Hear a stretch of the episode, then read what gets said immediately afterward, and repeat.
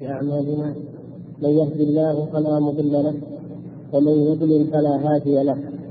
وأشهد أن لا إله إلا الله وحده لا شريك له وأشهد أن محمدا عبده ورسوله. اللهم صل وسلم وبارك على عبدك ورسولك محمد وعلى آله وصحبه أجمعين. وبعد أولا نرجو أن يكون الصوت واضح واضح؟ لماذا؟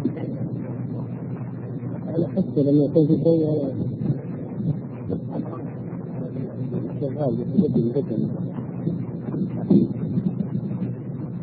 أيوه والصلاة والسلام على رسول الله نرجو أن يكون الآن أفضل.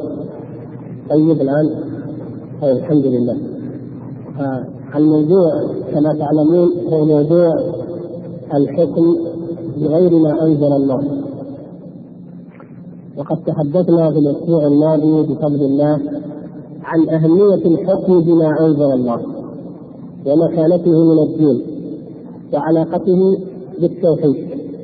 وإن كان الموضوع في الحقيقة يحتاج إلى مزيد من البسط والإيضاح لكن لعل فيما تقدم كفاية بالنسبة لضيق الوقت عن التفصيل والاستطراد ووعدنا بأن يكون الحديث اليوم إن شاء الله عن تاريخ الحكم بغير ما أنزل الله ونشأته في هذه الجماعة الإنسانية منذ أن خلقها الله تبارك وتعالى إلى اليوم حيث نرى القوانين الوضعية تقود العالم والاحتكام إلى شرع الله تبارك وتعالى أقل من القليل. أو هو قليل. كما نرى والحمد لله من بقايا في بعض ديار الإسلام. مع ما نرى من توجه في بعض الديار إلى العودة إلى الاحتكام إلى شرع الله. المقصود أننا اليوم سنستعرض تاريخ الحكم. فأولا نسأل الإخوة الكرام ما حال الجماعة الإنسانية الأولى؟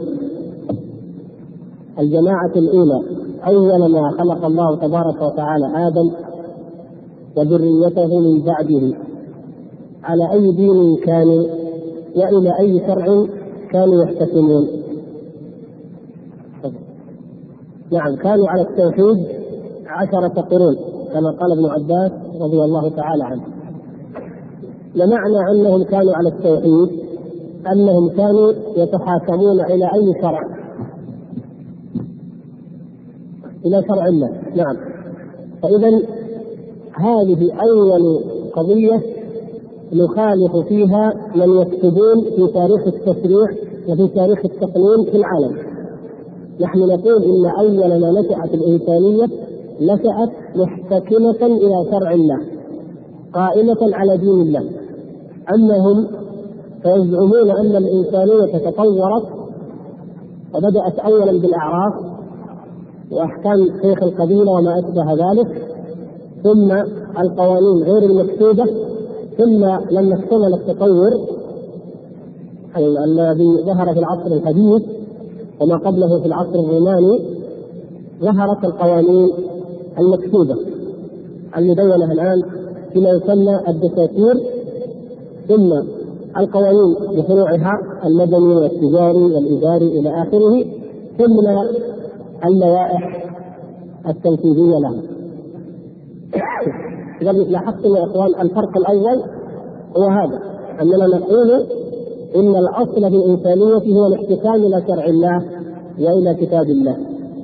والله سبحانه وتعالى يقول كان الناس أمة واحدة فبعث الله النبي اذا كيف التقدير اختلفوا يعني كان الناس أمة واحدة التقدير الصحيح في الآية أو المعنى الصحيح هذا اختلفوا فبعث الله النبيين مبشرين ومنذرين وأنزل معهم الكتاب ليحكم بين الناس. الآن إذا أصل الإنسانية كانت على التوحيد وهذه التي قال فيها ابن عباس رضي الله تعالى عن عشرة قرون وقع الاختلاف. فلما وقع الاختلاف وقعت في الشرك بعث الله تعالى النبيين وأرسل الرسل وانزل الكتاب. والكتاب هنا اسم جنس يعني المقصود به جنس الكتب عموما أنزل الكتب. لماذا أنزل الله تعالى الكتب؟ لتحكم بين الناس فيما يختلفون فيه.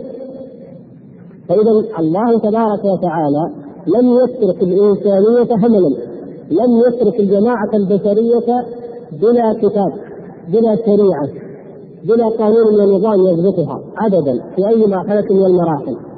فعندما وقع فيهم الاختلاف وقع منهم الشرك أنزل الله تعالى الكتاب. ومهمة الكتاب وعمله الحكم بين الناس فيما يختلفون فيه. فإذا لا يزعم زاعم أو يدعي مدع أن الكتب السماوية إنما نزلت لتنظيم ما يسمونه الجانب الروحي وتركت للناس الاحتكام إلى الطواغيت أو الأهواء. أو الشرائع الوضعية عامة. لا إنما كان فيها كل شيء.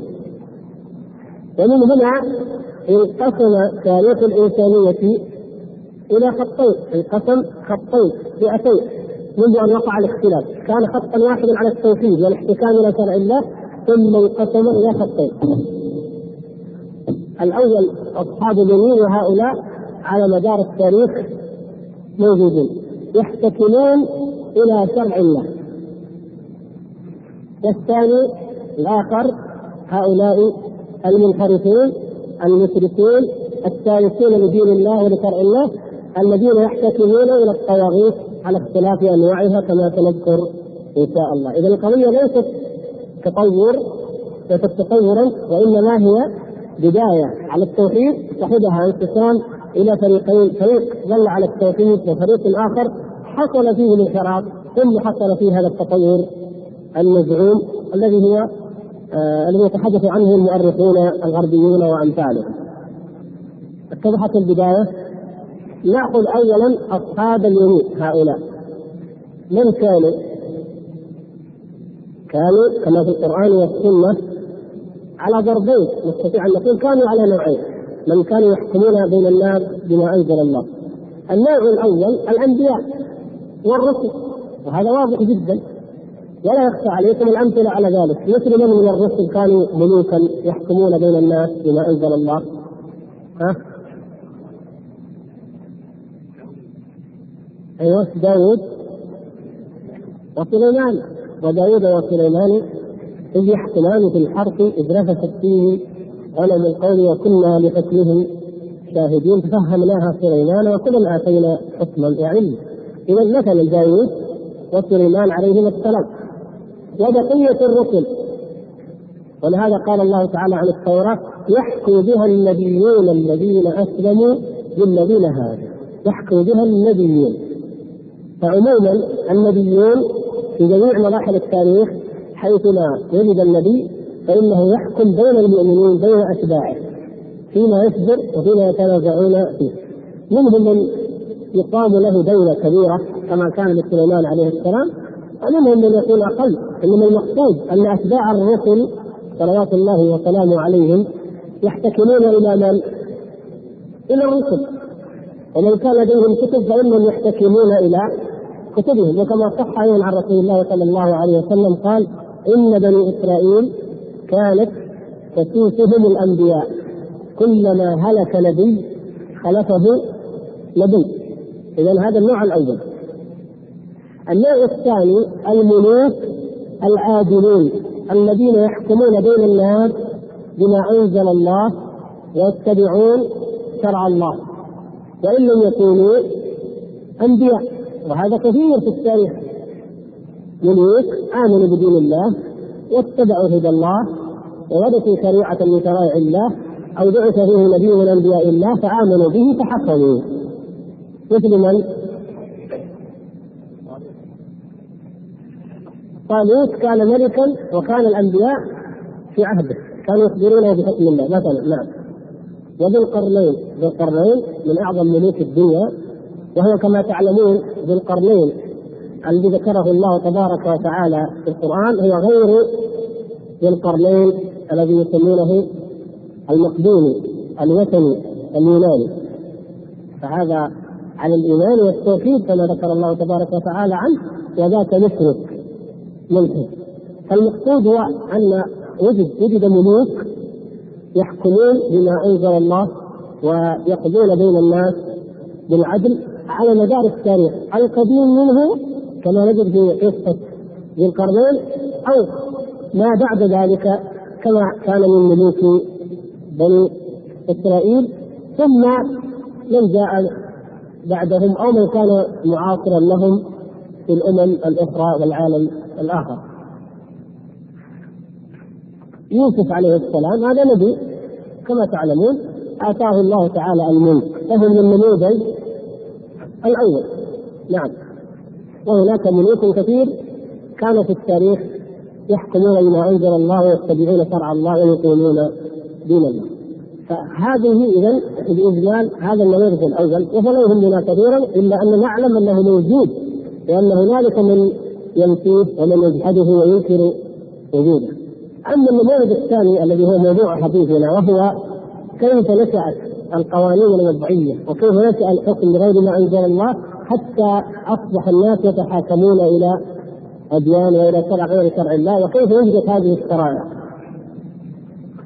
فحسب ترتيبها أول ما وجد عند الناس من انحراف هو الاحتكام إلى الأعراف والعادات والتقاليد وشيوخ القبائل والملوك المتسلطين المتألهين فلم تكن القوانين اذا مكتوبة. المرحلة الأولى مراحل الانحراف لم تكن القوانين مكتوبة. أن لم يجازوا فيها دين الله وشرع الله. وهذه مرحلة أو أو المرحلة موجودة في كثير من الأمم البدائية. وما تزال إلى هذه اللحظة عند الأمم البدائية التي لم تعرف الحضارة ولم تعرف الكتابة. أنهم يحتكمون إلى هذه الأعراف والتقاليد والأوضاع المألوفة كما في البوادي حتى في في البلاد الإسلامية حتى في جزيرة العرب الآن البوادي يحتكمون في الغالب في أمور كثيرة فعلا إلى العادات والأوضاع والأعراف الموجودة لديهم. هذا النوع أو هذه مرحلة من المراحل.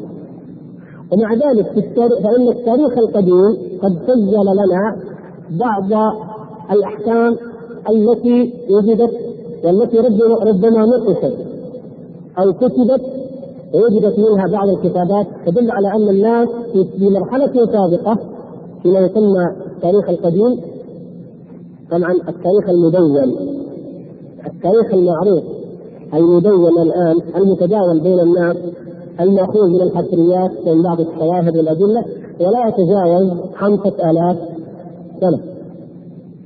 وما قبل ذلك هم يسمونه عصر ما قبل التاريخ ليس عندهم عنه من علم الا ظنون واوهام لكن نحن والحمد لله عندنا العلم اليقين الذي لا لا, لا يعلمونه هم حتى أهل الكتاب.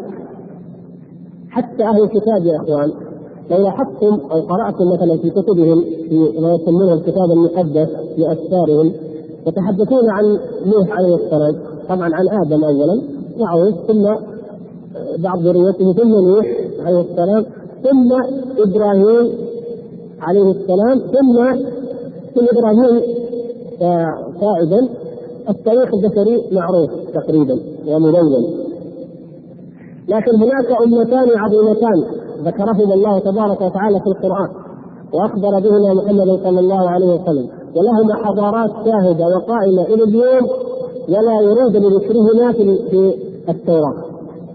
من هما؟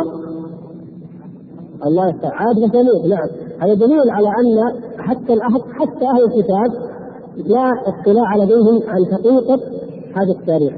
وهذا النبي الأمي صلوات الله وسلامه عليه مما علمه الله وهو علم أمته ونقل إليهم هذا أننا نعرف الحمد لله ما لا يعرفه أهل الكتاب وما لا يعرفه أيضا أهل التاريخ القديم الذين وجدوا آثار عاد وثمود ثم تكلموا من خلال ما رأوا. أما نحن فعندنا علم تفصيلي كيف جاءتهم رسلهم بالبينات وكيف جحدوا وكيف أهلكهم الله وحتى مواقع مواقع وجودهم مذكورة في القرآن. يذكر أخا عاد إذ أنذر قومه؟ بالاحقاف واضح. ومدائن صالح واضحة. والله سبحانه وتعالى ذكر أن قريشا كانت تمر عليها. نعم يمرون عليها وقد مر عليها يصبحون بنا مر عليها رسول الله صلى الله عليه وسلم وهو في غزوة تبوك هذه آه، دليل واضح من أدلة كثيرة على جهل هؤلاء الذين يزعمون لديهم العلم بالتاريخ الشاهد أن هناك بعض الأمم ورث عنها تشريعات وقوانين وقد تكون كتبت إلينا شيئا من ذلك ومن أكثرهم كما يدرسوننا أو درسوا ابنائنا مع الأسف قوانين من الملك الاشوري القديم أيوه حمورابي ما يسمونه قوانين حمورابي والتي يعتبرها القانونيون أنها أساس للتشريع الحديث وان هذا الرجل من تجديداته ومن إبداعاته انه يضع شرائع فالرجل إذا إذا قتل رجلا أو سرق ثير رجل آخر أو محراته أو كذا هذا وضع له عقوبة. ويدعون هذا فتحا وعصرا جديدا للتقنين ولمعرفة الأفكار. بينما نحن نعتقد أن هذه القوانين على ضالتها وقلتها. ما كان فيها من خير وحق فإنه يحتمل أن يكون أخذ عن شريعة نبي لم يذكر. والله سبحانه وتعالى يقول ورسلا قد قصصناهم ورسلا لم نقصهم عليه يعني رسل كثير لم وإن من أمة إلا خلا فيها نذهب ولكن لم يخبرنا الله تبارك وتعالى عنهم. فإما أن تكون من بقايا كتب ورسالات أنزلها الله سبحانه وتعالى وإما أن يكون اجتهد ووافق بعض الصواب ثم جاء بالباطل من عند نفسه كأي طاغوت من الطواغيت يضع من عنده تشريعات تجد فيها ما يوافق الحق أحيانا وما قد اتفاقا عربيا ما قد يصيبه أحيانا. وأما الباقي فهو مردود عليه ولا يعد ذلك فتحا ولا تجديدا وإنما يعد انحرافا. واحتكاما إلى الطاغوت. فلا لو أنهم رجعوا إلى دين الله والى شرع الله فكل أمة قد أنزل الله تبارك وتعالى لها من الشرع والدين ما يكفل لها حياتها وينظمها ثم في التاريخ الوسيط كما يسمونه العصر القرون الوسطى نجد أن اشهر ما من وجدت عندهم من الأمم التشريعات والقوانين المكتوبه المدونة هم الرومان ولذلك إلى الآن يقولون إن القانون الروماني هو أفضل واوسع أو افضل أنواع القوانين المعروف في القرون الوسطى. لأنهم لا يعدون شريعة الإسلام ودين الله سبحانه وتعالى شرعا أصلا لا يعترفون به مع أنه كان يحكم الحياة جميعها وهو تشريع مكتوب أيضا. لكن المقصود أنهم يعتبرون أن المرحلة مرحلة المرحلة الثانية مرحلة تدوين القوانين أنها أكثر ما ظهرت وأول ما ابتدأت بشكلها القريب والمعاصر هو ماذا في عصر الإمبراطورية البيزنطية أو الإمبراطورية الرومانية. وأشهر هذه القوانين قوانين الإمبراطور جستنيان الذي ظهر في أوائل القرن السابع أو في اواخر القرن السادس الميلادي يعني هو قريب معاصر معاصر لمن؟ لرسول الله صلى الله عليه وسلم تقريبا لأن في التاريخ الميلادي فهو موافق تقريبا لظهور النبي صلى الله عليه وسلم وبلغت الإمبراطورية الرومانية في عصره شأنا شأنا عظيما وكتب القوانين المسماة قوانين جستنيان. طيب. بعد بعد عيسى عليه السلام ما دام معاصر للنبي صلى الله عليه وسلم. وفي القرن السابع الميلادي. أيوه هنا يأتي السؤال. ما دام أنه في القرن السابع الميلادي وكان معاصرا للنبي صلى الله عليه وسلم تقريبا ووضع هذه القوانين التي يقول الاوروبيون عنها أنها أفضل وأول القوانين غير المدونة القوانين المكتوبة أو المدونة اذا هنا يأتي السؤال فيقال ولماذا ماذا كان دين جستنيان ودين الإمبراطورية الرومانية ما هو دينهم بذلك الزمان؟ النصرانية نعم لأنه متى دخلت النصرانية إلى أوروبا؟ يعني هذه يا إخوان حقائق تاريخيا المفروض لا نغفل عنها يعني لأن نحتاجها في معلومات عامة ضرورية يكون عندنا. متى اعتنقت أوروبا النصرانية؟ وعلى يد من؟ عام 325 ميلادية 325 من الإمبراطور الذي اعتنق النصرانية وأدخلها في بلاده؟ قسطنطين الله يفتح عليك قسطنطين عمد على فراش الموت وأعلن دخوله في النصرانية وهو الذي جمع الاساقفه واختار من بينهم الدين المحرف دين التثليث. وترك مذهب التوحيد الذي ينسب إلى اريوس وأمثاله ممن بقوا على عقيدة التوحيد بذات الله سبحانه وتعالى. اختار التثليث اختار الدين المحرف. الذي حرفه من؟ من المحرف الأكبر؟ بولس نعم شاؤون الذي غير اسمه إلى بولس شاؤون اليهودي. اذا هذا سنه 325 طيب اذا بعد ثلاثة قرون يأتي إمبراطور نصراني يدين بهذا الدين ويضع قوانين مكتوبة اذا لماذا؟ من اين جاء الخلل؟ إما أنه لم يحتكم إلى ما أنزل الله وهذا يشمله ما ذكر الله سبحانه وتعالى فيما لم يحتكم الإنجيل وإما أن في الأمر شيئا آخر أو سرا آخر فماذا تظنون الحقيقة؟ ماذا تظنونها؟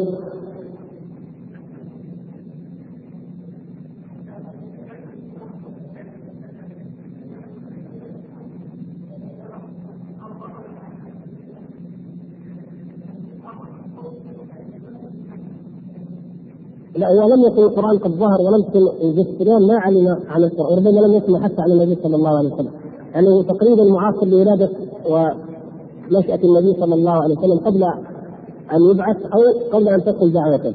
المقصود أولا الإنجيل أنزله الله تبارك وتعالى. الإنجيل أنزله الله تبارك وتعالى يحكم بين الناس عامة أم بين بني إسرائيل خاصة؟ هذا السؤال الأول. هنا نعرف قضية نعم. بني إسرائيل فعيسى عليه السلام كان رسولا إلى بني إسرائيل بنفس القرآن. وهو كما في الأناجيل أيضا التي لا تزال تقرأ إلى اليوم يقول إنما بعثت إلى خراف بيت إسرائيل الضالة ولهذا يذكرون قصة المرأة الفينيقية المرأة السورية.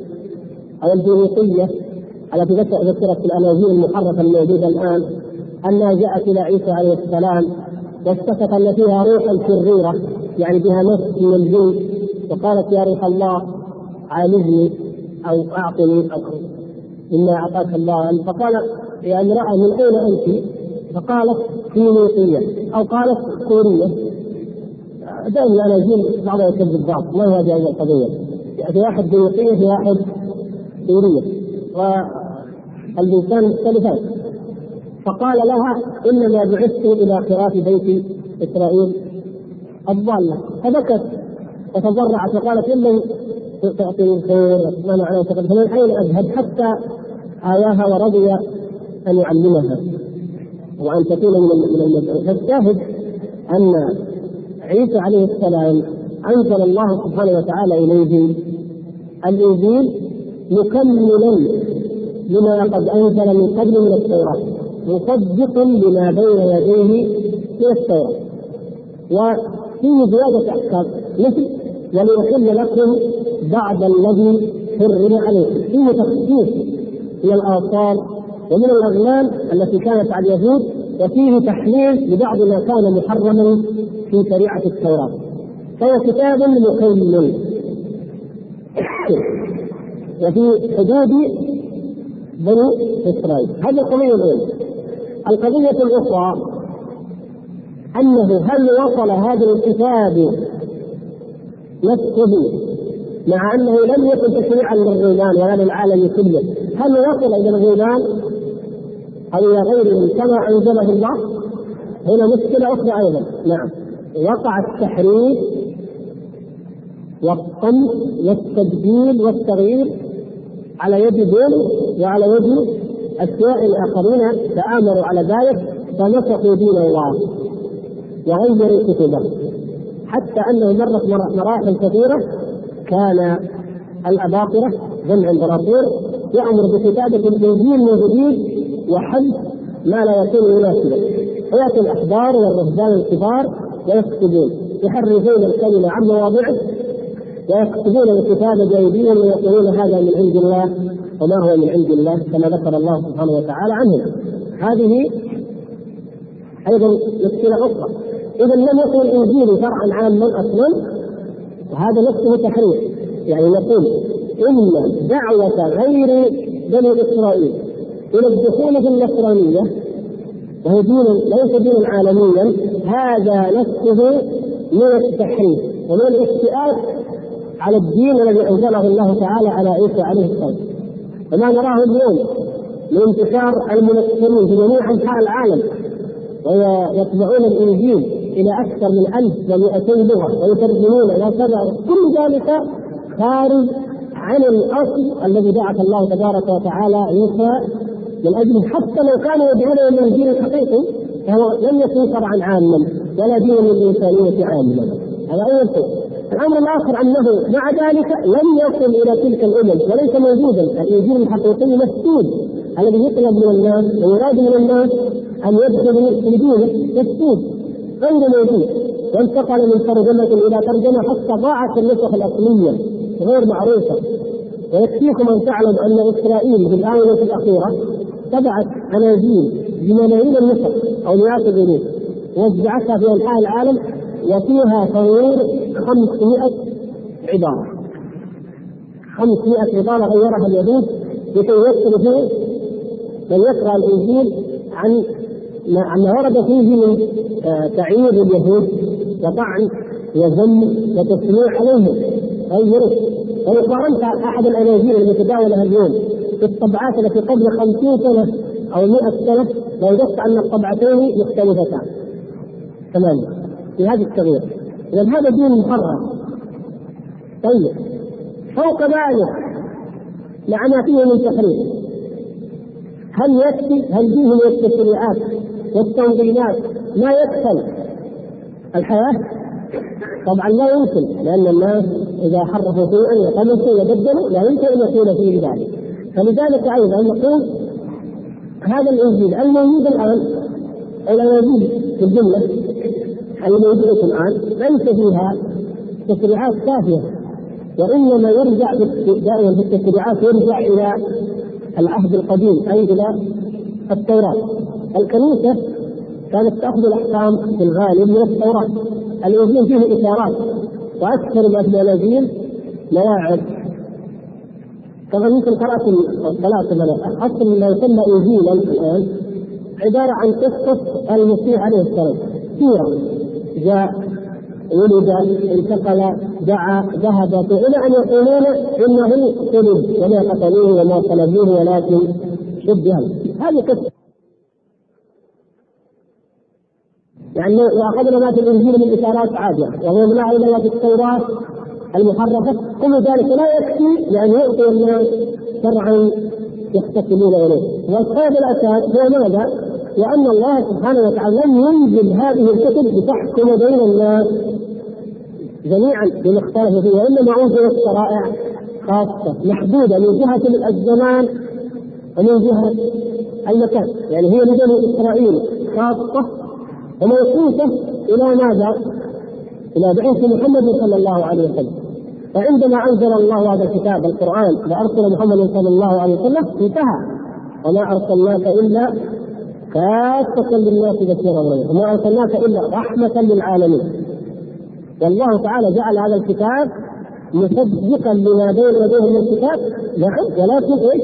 ومهيمنا عليه. هذا الكتاب المهيمن الناسخ لما قبله حتى لو ثبت انه باطل.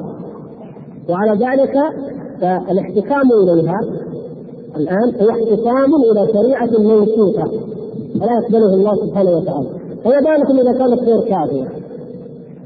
إذا احتياجات الناس والدولة وجدت وجدت نفسها أنها في حاجة إلى تنظيمات وإلى تشريعات غير ما أنزل الله سبحانه وتعالى. ووجدوا أن لهم أعراف أعرافا وقوانين وأنظمة فجاء جئت وأمثاله ونظموها ثم كتبت بعد ذلك عدة آه، قوانين وانتشرت حتى سمي القانون الروماني ما سمي القانون الروماني عبارة عن أنظمة معينة وقواعد معينة تحكم في قضايا في قضايا المعاملات وما أشبه ذلك.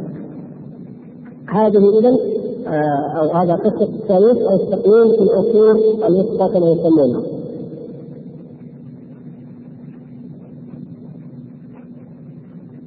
طيب المرحلة الثالثة أول قانون مكتوب على الطريقة الحديثة متى ظهر وكيف ظهر في أوروبا كما تعلمون الحدث الهام أو المهم جدا الفاصل المعلم الفاصل في تاريخ أوروبا الذي يعتبرونه أنه سيد العصر الحديث والإنسانية كلها وما هو إلا نوع من البسيط بالنسبة لهم هم فقط هي الثورة الفرنسية.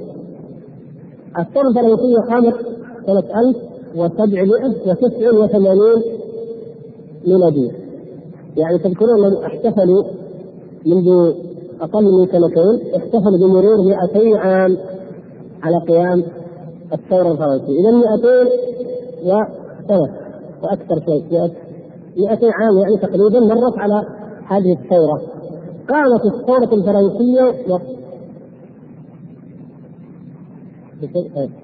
قامت الثورة ووضعت لأول مرة أقامت في تاريخ أوروبا النصرانية مبادئ لا تستند إلى الدين في شيء. جعلت ارتكاز الحياة وقيام الحياة والاحتكام في الحياة إلى أهواء الناس. إنما قالوا حق الشعب وحق الإنسان حق المواطن. فظهرت لأول مرة هذه الحكومة الوطنية كما يسمونها التي تعلن الإخاء والحرية والمساواة. وكان شعارهم وهم يتظاهرون ويذبحون ويسكتون اسمقوا آخر ملك بأمعاء آخر قسيس يعني يحملون على القطاع الملكي من جهة وعلى الدين من جهة أخرى وتقوم دولة علمانية لا تحتكم إلى الدين في شيء. فنتيجه ذلك نحشت التوراة والإنجيل وما فيها من أحكام؟ وابتدأ الناس في وضع الأحكام الوضعية والقوانين الوضعية وأخذوا يفكرون في وضع دستور أو انشاء ترتيب بالمعنى الحديث لذلك. بعد الثورة الفرنسية بزمن ظهر نابليون بونابرت الأول نابليون المشهور الذي اجتاح معظم أوروبا. وهذا الطاغوت الكبير عندما ظهر وضع لهم القانون الأول المكتوب في أوروبا وهو المعروف بقانون نابليون. وضعه عام 1804 سنة 1804 ميلادية. يعني تقدروا تعرفوا كم بقي كم كم عمر هذا القانون. لأول مرة. وهو عبارة عن أيضا مدونة في الأحكام أغلبها يتعلق بالمعاملات وما أشبه ذلك.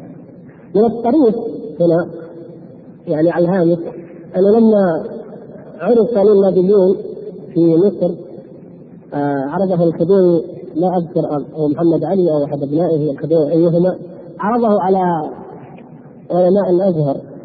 و يعني الأمة سبحان الله أحيانا يكون عندها خير كثير لكن لا تعرف قدره. يعني مما عندها من الخير مما عندها من الشريعة الواضحة كانت تستطيع أن تقرأ هذا القانون وتعرف ما فيه من خطا أو مخالفات لكن المشكلة ما هي؟ مشكلة كيف يتلقى القانون فلما أخذ بإعجاب وانبهار بالغرب وما عند الغرب أخذ على غير الماخذ الذي كان يمكن أن يؤخذ لو نظرنا إلى الواثق الذي سيأتي الحديث عنه إن شاء الله بالنسبة للأمة الإسلامية لما كانت أمة واعية مؤمنة فعرض على شيخ أحد شيخ الازهر يسميه الشيخ الشرقاوي. الشيخ الشرقاوي قال هذا القانون معظمه أو كثير منه ماخوذ من فقه المالكية. طبعا الكلام هذا له شيء من الأصل. لماذا؟ لأن الحضارة الغربية أصلا إنما اخذت عن طريق الأندلس وصقليه وجنوب إيطاليا. قامت الحضارة والنور والمعرفة. وهنالك المذهب المالكي كما تعلمون. فانتشرت دخلت القوانين أو دخلت التشريعات الإسلامية وترسخت حتى أصبحت قوانين عرفية أو نوعا ما مكتوبه فعلا ثم بعد ذلك لما وضع هذا القانون ليس غريبا أن يكون متفقا مع مصادره. يعني كل القانون الآن يتحدثون عنه يذكرون مصادره واستمداده من أين؟ الشاهد قال وكثير منهم يمكن يقرر قال يعني بعضهم يقول من قانون المالك يعني الفقه المالكي حتى. قال وكثير منهم يمكن يقرر على قول مرجوح أو ضعيف في المذهب أو في غيره. يمكن يقنع به من هنا من هذا يوافق قولا من الحنفية هذا يوافق رأيا للظاهرية هذا يوافق كذا. ممكن هذا تفعل وأي واحد يمكن يقوم بهذه العملية. مع أن الشيخ يستطيع أن يحكم على القانون ويعرف ما فيه لأنه آه الأمة كانت تأخذه ماخذ ماخذ الانبهار والاعجاب والافتتان من عند الغرب. آه يعني مثال في أوروبا في المرجع العالمي الاسلامي ظهر هذا القانون ولأول مرة يظهر بشكل مكتوب فانقسم بعد ذلك التاريخ الأوروبي قسمين. التاريخ الأوروبي التشريعي يعني التقنين على نوعين أو على فرعين.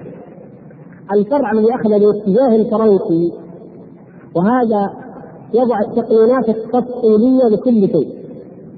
وفرنسا نموذج لذلك قانون التجارة وقانون القضاء ودستور البلاد يعني مفصل تتحاكم إليه مادة ماده وهكذا. فأصبحت يعني نموذج القوانين المكتوبة التي عبارة عن مواد وفقرات معينة، الدستور الذي هو القانون الأساسي أو النظام الأساسي الدستور ثم القوانين الفرعية، القانون المدني والقانون التجاري والقانون الإداري وكل ذلك لما مع الزمن وتدرج وتطور إلى أن وصل إلى المرحلة التي يراها اليوم. هذا جانب هذا فرع من الفروع. بقي جانب آخر من أوروبا أخذ بالمقصود ولكن بطريقه أخرى. هذه مهمة جدا لكم عندما نعرف الآن كيف تأثر العالم الإسلامي مع الأسف الشديد بهذه بهذا التقليد تقليدا بهذا الوضع الغربي. فهذا الاتجاه قابله اتجاه آخر وهو الاتجاه الذي كاد في بريطانيا أو يمثله بالدرجه الأساس الإنجليزي. وهم لا ياخذون التقنين على أنه مكتوب مواد مكتوبة يضعها لجنه ويعمل بها الباقون ثم تعدل ويضع ويوضع غيرها وهكذا لا. اخذوا طريقة العرف المتبع القوانين غير المكتوبة. قانون السيادق نظام السيادق يسمونه. يعني يكون القضاء الإنجليزي له سابقة حكم في قضية بكذا دولت هذه السابقة. وقعت قضيه إن كان لها سابقة رجع إلى ما كان قد عمل به حكم به مثل ما حكم الأولين. إن لم يكن وضعت قضية جديدة تكون هذه أيضا توضع وتكون سابقة. وهكذا. فيسمى قانون أو نظام السابق. وهو نظام غير مدون تدوينا بشكل آه على الشكل الفرنسي. والعالم الإسلامي نقل النموذجين فتجد هناك دول أخذت الطريقة الفرنسيه تكتب الدستور 100 مادة 200 إلا كما يصير تعمل به ثم بعد ذلك تغير. وكل أمر من امورها ترجع فيه إلى مادة من مواد الدستور. وبعضهم مشى على الطريقة الانجليزيه والانجليزيه التفصيليه كما يسمونها وهي طريقة الرجوع إلى الاعراف فيقال قد سبق انه في عام كذا قدر مثلا مرسوم بكذا أو أمر بكذا أو حكم بكذا ثم عام كذا وهكذا. فتدرس اللجنة القضية في ذاتها لجنة قضائية معينة تدرس القضية تتخذ بها حكما. ثم يثبت سابقا. تأتي قضية أخرى تدرسها هكذا فيسمى نظام السابق الولايات المتحدة الأمريكية حصل فيها دم بين النظامين. فأمريكا من جهة الدستور لديها دستور مكتوب. الذي يفخر به الأمريكيون وأنهم وضعوه عند قيام الاتحاد اتحاد الولايات المتحدة الأمريكية. وفي نفس الوقت نجد أن الأنظمة في أمريكا القانون المدني والتجاري وما شابه ذلك على الطريقة الإنجليزية ليست مقصوده بواد وإنما هو حسب السوابق في في كثير في أكثر الولايات. هذا يعني مجمل لما الكيفية التي يحكمون بها هؤلاء المتحاكمون التي يحكم بها هؤلاء المتحاكمون إلى الطواغيت وإلى القوانين وكيف نشأت وكيف نزلت. آه، يرجع إلى العالم الإسلامي نقول هل عرف العالم الإسلامي النماذج هذه المكتوبه أو غير المكتوبه قد يعني نتاثر طبعا بالقوانين الحديثة النموذج الوحيد تقريبا الذي عرفه العالم الإسلامي من القوانين هو نموذج الياسق. الياسق أو الياسة أحيانا يكتب الياسة أو الياسة. الكتب تختلف فيه لأن كلمة غير عربية. ما هو هذا الياسق؟ شيخ الإسلام ابن تيمية تكلم في فتواه المشهورة عن التتار تحدث عنه أكثر من فصل في الياسق وكيف وما هو حاله وشانه وتاريخه هو المقريزي صاحب الخطب في كتاب الخطب ذكر عندما تكلم عن المماليك في مصر وأنهم كانوا يتحاكمون إلى الياسق قال وهذا الياسق هو عبارة عن كتاب وضعه جنكيز خان آه، الحافظ ابن كثير رحمه الله ذكر أيضا ذلك باقتضاب في تفسير قول الله تبارك وتعالى أفحكم الجاهلية يبغون ومن أحسن من الله حكما لقوم يوقنون قال مثل ما يتحاكم من التتار من كتابهم الذي يسمى الياسر. كيف الياسر؟ هذا كيف كان؟ طاغوت من أكبر الطواغيت في العصر الوسيط أو التاريخ الإسلامي. ظهر جمع هذه القبائل الهمجية المغول في أواسط آسيا ثم اكتسح بهم امبراطوريات العالم لكن بالنسبة للأمة الإسلامية الجانب الشرقي من العالم الإسلامي بلاد ما وراء النهر وهي بلاد عظيمة فسيحة جدا كان في أيام آه، الدولة الخوارزمية ما كان أحد يأبه بهذه القبائل. واجتاحت هذه القبائل بعد حروب باليه الجانب الشرقي من العالم الاسلامي ودمرته ثم اتوا على بلاد السند يعني باكستان الآن وبلاد خراسان أفغانستان وشمال إيران ثم بلاد فارس ثم وصل حفيده هولاكو إلى بغداد عام 656 هجرية التي كانت فيها وقعت التتار المشهورة في بغداد. كيف نظم هذه القبائل الهمجية؟ نظمهم جنودا وعساكر له خان وكانوا يعتقدون أنه إله. وأنه ابن لماذا؟ ابن الشمس. كانوا يعتقدون أن جنكيز خان ابن الشمس. ولهذا شيخ الإسلام ابن تيمية يرده عليهم يقول هذه شهادة منهم بأنه ابن زنا والعياذ بالله. لا يعرفون له ابدا هل يعطي الشمس كما يقول نزلت إلى الخيمة ثم حملت به أمه دخلت الخيمة كيف اذا بهذا اعتراف منهم بأنهم لا يعرفون له ابا فهو ابن ابن غير شرعي الشاهد هذه العقيدة هي التي يعتقدها أكثر المجوس الآن في العالم. حتى اليابانيون حتى هذه اللحظة يعتقدون أن الإمبراطور من سلاله الشمس. نفس العقيدة القديمة الموجودة عند البوذيين المجوس في شرق آسيا. فقالوا إن هذا الرجل لما كان بهذه العظمة وبهذه المنزلة جمع هذه القبائل وضع لهم تشريعات وقوانين وكتبها كما يقول القريبي في الواح من الفولاذ وجعلها شرعا في بنيه يحتكمون إيه. هذا قانون أقرب في أن يكون قانونا عسكريا من القوانين العسكريه المعروفة الآن. لكن فيه كما يقول ابن كثير رحمه الله اشتمل على بعض الأحكام. من المجوسية واليهودية وبعض الأحكام التي اقتبسها من الشريعة الإسلامية وأحكام أخرى وضعها من عنده. تشكيله جمعها تغير وبدل كما يشاء مثلا يقول إن الشاة لا تذبح إلا بأن يشق صدرها ويستخرج قلبها. مثلا هذه طريقة الذبح على قانون وعلى شرع. زي أن السارق يقتل. مثلا اشبه ذلك أحكام. ولو كان من عند غير الله لوجد فيه اختلافا كثيرا. فيجب الاقتراض والاختلاف لكن أكثر أكثر أحكام الياسر أو نظام هو نظام عسكري. كيف أن الجندي يطيع؟ وإذا خالف فإنه يعاقب. إذا خالف أمر القائد يعاقب بقطع اذنه أو بقطع عينه أو بطرق معينة. وهذا الذي مع الأسف الشديد بقي شرعا متبعا في قومه في بنيه لما فتح لما دخل هولاك بغداد يجتاح التتار العالم الإسلامي كما تعلمون الذي حصل أن التتار أسلموا. هم إلى الآن لا يزال منهم موجودون في بلاد الشام ومصر والعراق. من دقائق أسلموا هم ودخلوا في الإسلام. لكن أي إسلام؟ هو الفرق. من يسلم اليوم. على أي دين يسلم؟ على دين من دعاه. أو من راى من رآه من المسلمين. فتجدون ان المسلمين في أمريكا كثير منهم ينتسب للإسلام ولا يعرف من الإسلام بل بل هو كافر بعيد عن الإسلام. مثل جماعة يوسف محمد اليوس فركان الفركان وأمثالهم.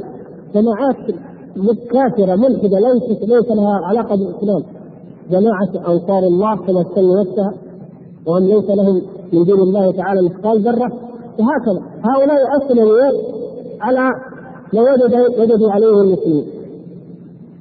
ومن ذلك أن بعضهم وجد الرافضه لها فعلا كما كان ابن العلقمي ونصير الكفر الطوسي كانوا وزراء في الدولة العباسية.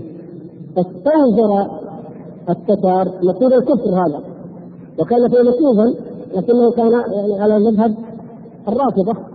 فايضا ترفضت الدولة وتفلسفت بعد أن دخل التتار في الاسلام والسلطان المشهور خدا بنده هذا أيضا بنفس الطريقة وغيره. تشيع منهم من تشيع وتفلسف منهم من تفلسف أو أخذ علم الكلام أيضا وبقي عندهم التحاكم إلى اليابان. شيخ الإسلام ابن تيمية رحمه الله في زمنه ظهر للمسلمين فعل قوة في بلاد الشام وكما كتب رحمه الله بين أن عصبة الإسلام عصبة الإسلام وقوة الإسلام قال في هذه البلاد هي في الشام وذكر حال المغرب في حال الأندلس فقد ضيعت أو ذهب اكثرها في حال الحجاز من الفقر والبعد وكذا وقال مرتكز الإسلام وقوته هي هذه الدولة في بلاد الشام ومصر كانت دولة واحدة. آه كان يزمهم دولة التتار الذين دخلوا في الإسلام أين كان حكمهم؟ في العراق. جاء قازان هذا قازان ملك التتار وجاء للاستيلاء على دمشق ودخول بلاد الشام. شيخ الإسلام ابن تيمية رحمه الله كانت فتواه التتار في ذلك الحين سببها كما ذكر الحافظ ابن كثير رحمه الله في البداية والنهاية أن الناس اختلفوا في شأن التتار. قال قوم كيف نقاتلهم. وهم يشهدون أن لا إله إلا الله وأن محمدا رسول الله. وهذه الشبهة القديمة الحديثة المتجددة. يقول لا إله إلا الله كيف نقاتل؟ اقتلته بعد أن قال لا إله إلا الله. ان يكون بحديث أسامة وأمثال ذلك. لكن ليس هذا موضعه مثلا قال قوم كذا وقال قوم لا. يقاتلون قتال البغاة وهم اذا بغاة. وقال قوم لا. يقاتلون قتال الخوارج. واختلف الناس في امرهم وصارت ولم يحكم العلماء الموقف في شأنهم. فيقول حافظ ابن كثير رحمه الله فاصدر شيخ الإسلام ابن تيمية رحمه الله فتوى بشأنهم فاجتمعت عليها الكلمة واتفقت عليها الأمة والحمد لله. فلانه قال هذا الشاهد هنا قال وأنهم من جمله ما ذكر أنهم يحتكمون إلى الياسر ولا يحكمون فيما بينهم في الأعراض والدماء والأموال بشرع الله بل يحتكمون إلى الياسر الكتاب الذي وضعه لهم طاغوتهم بوجوههم. اذا هذا مما يبرر أنهم يقاتلون يقاتلون قتال الخارجين على الشريعة. قتال من خرج على شريعة الله وعلى دين الله. وذكر أسباب أخرى. يعني دعواهم الإيمان. دعوة التتار أنهم مسلمون المؤمنين ومصدقون برسالة محمد صلى الله عليه وسلم. يقول شيخ الإسلام إنهم يقولون كما لما القوا لهم الرسول قالوا هل أنتم مسلمون أم كفار؟ لماذا تقاتلون المسلمين؟ وتفعلون هذه الأفعال؟ أأنتم مسلمون أم كفار؟ قالوا لا بل نحن مسلمون. قالوا إذا تبرأوا من جنكيز خان وأحكامه. فقالوا هما رجلان عظيمان. رجلان عظيمان. محمد وذو كذبة ولذلك استحقوا أن يقاتلوا وأن يعتبروا كفارا. استحال دماءهم وأموالهم. كيف كيف؟ الله المستعان. نحن الآن لو طلع واحد قال عندنا زعيمين عظيمين في العالم. محمد ونابليون والله هذا أثنى على الإسلام. وأثنى على الرسول اللهم صل مثل هذا الذي كتب كتاب 100 100 شخصية أو 100 بطل أو 100 كل ابتهجنا وكتبنا عنه انه اثنى على النبي صلى الله عليه وسلم. هذا أي شيء؟ هذا لا, لا ليس به شيء هذا. هذا هذا حقيقة كفر.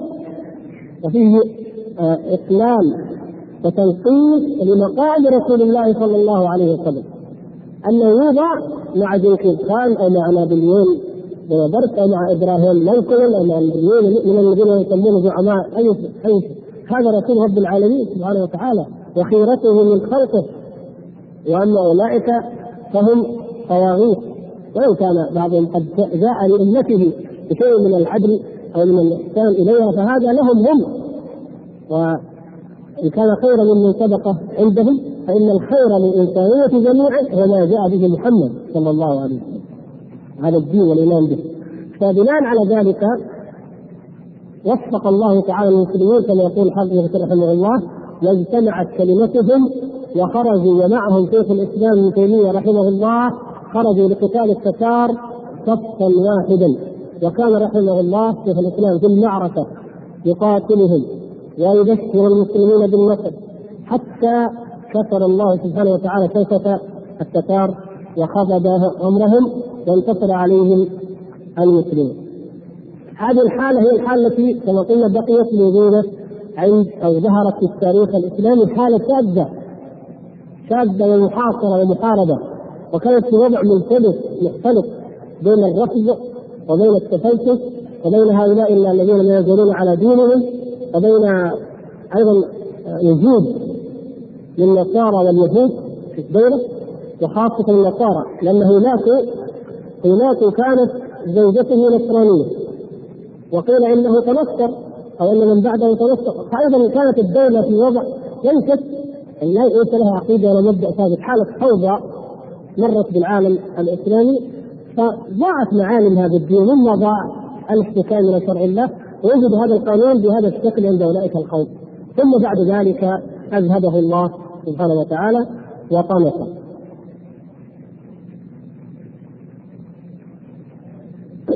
جاءت بعد ذلك الدولة العثمانية كما تعلمون وظل الإسلام والشرع الدين كما هو في كتب الفقه على الأقل هو القانون والشرع المتبع في الأمة الإسلامية. حتى تدنت هذه الأمة في الحضارة وانحطت في جميع المجالات والمناحي الحياة وظهر الغرب وبرز الغرب بقوة عصرية مادية تنظيمية.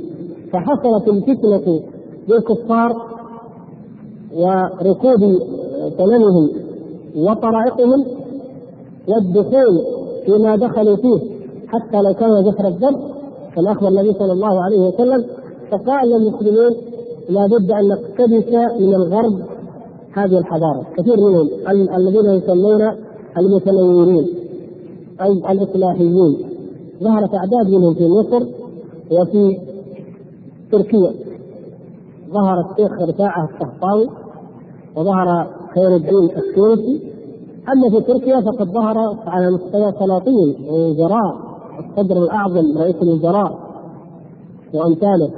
فكانت هناك دعوة إلى اقتباس هذه النجم المفيدة.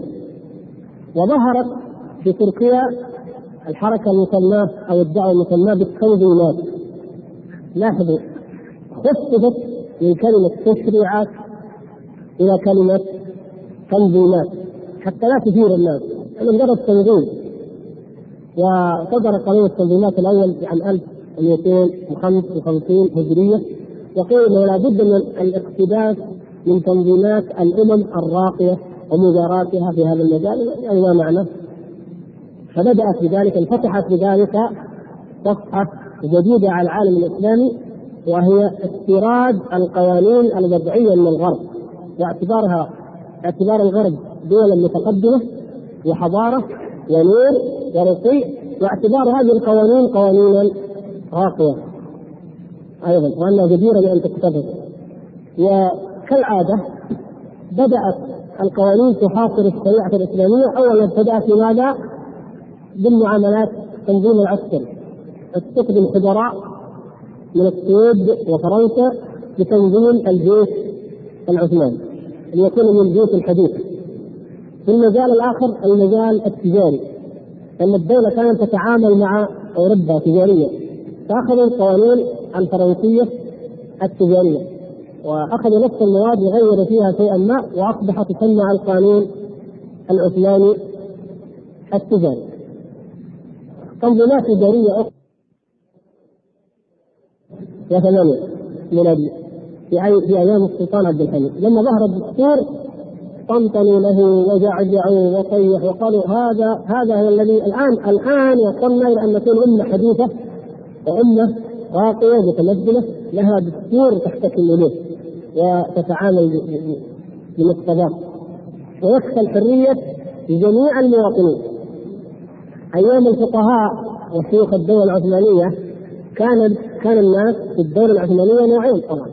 المسلمون والباقون أهل الذمه اليهود والنصارى وغيرهم. الدستور كفل الاخاء وكفل المساواه لجميع المواطنين. مثلا كان الناس يحكمون بالشريعة إلى حد ما جاء الدستور يجعل الاتباع لشرع غير شرع الله سبحانه وتعالى وهكذا. ثم حدث مشكله السير على الدستور والغاء الدستور قضية تاريخية. المقصود أن العملية انتهت بإلغاء نظام الخلافة كله. على يد كمال المسمى كمال أتاتورك عام 1924 وانتهت بذلك كل الأحكام الشرعية تقريبا ما بقي منها أي شيء في تركيا. حتى قال وزير العدل في عهد هذا أتاتورك ويقول نحن لا نريد شرعا. هكذا يقول نحن لا نريد شرعا فيه. قال يقول ولكن نريد شرعا فيه قلنا نحن. يعني هم يشرعون من عند أنفسهم مع أنهم بالحقيقة ما شرعوا وإنما اقتبسوا الشرائع أكثر أكثر ما أخذوا من القوانين من قانون السويسري القانون المدني السويسري في أيام اتاتورك وأيضا أخذوا من القانون الفرنسي وغيره ونسخوا الإسلام نسخا كليا حتى أنهم ألغوا الاذان الأذان غيروه من اللغة العربية. فاصبح المؤذن لا يؤذن باللغة العربية الاذان والغوا الحروف العربية ومزقوا الحجاب وفرضوا هذه القبعه الصليبيه يعني كل ما فيه تغيير فرضوه بالقوة. هذا في تركيا. في مصر وهي البلد الآخر المهم في العالم الإسلامي بدأت المحاولات. سعيد باشا وحلمي باشا لتطوير البلاد وضع تشريع لها وضع مجلس. نيادي آه، قصة يطول شرحها ويضيق الوقت عنها لكن نقول وصل أو أول ما وضع الدستور المصري عام 1923 وضع الدستور لأول مرة في مصر وأعلن عند الناس وأصبحت أيضا مصر افتخرت واحتفلت لانها وضعت دستورا وأصبحت أمة حديثة تسير على القوانين الحديثة والتحقت بركب الأمم.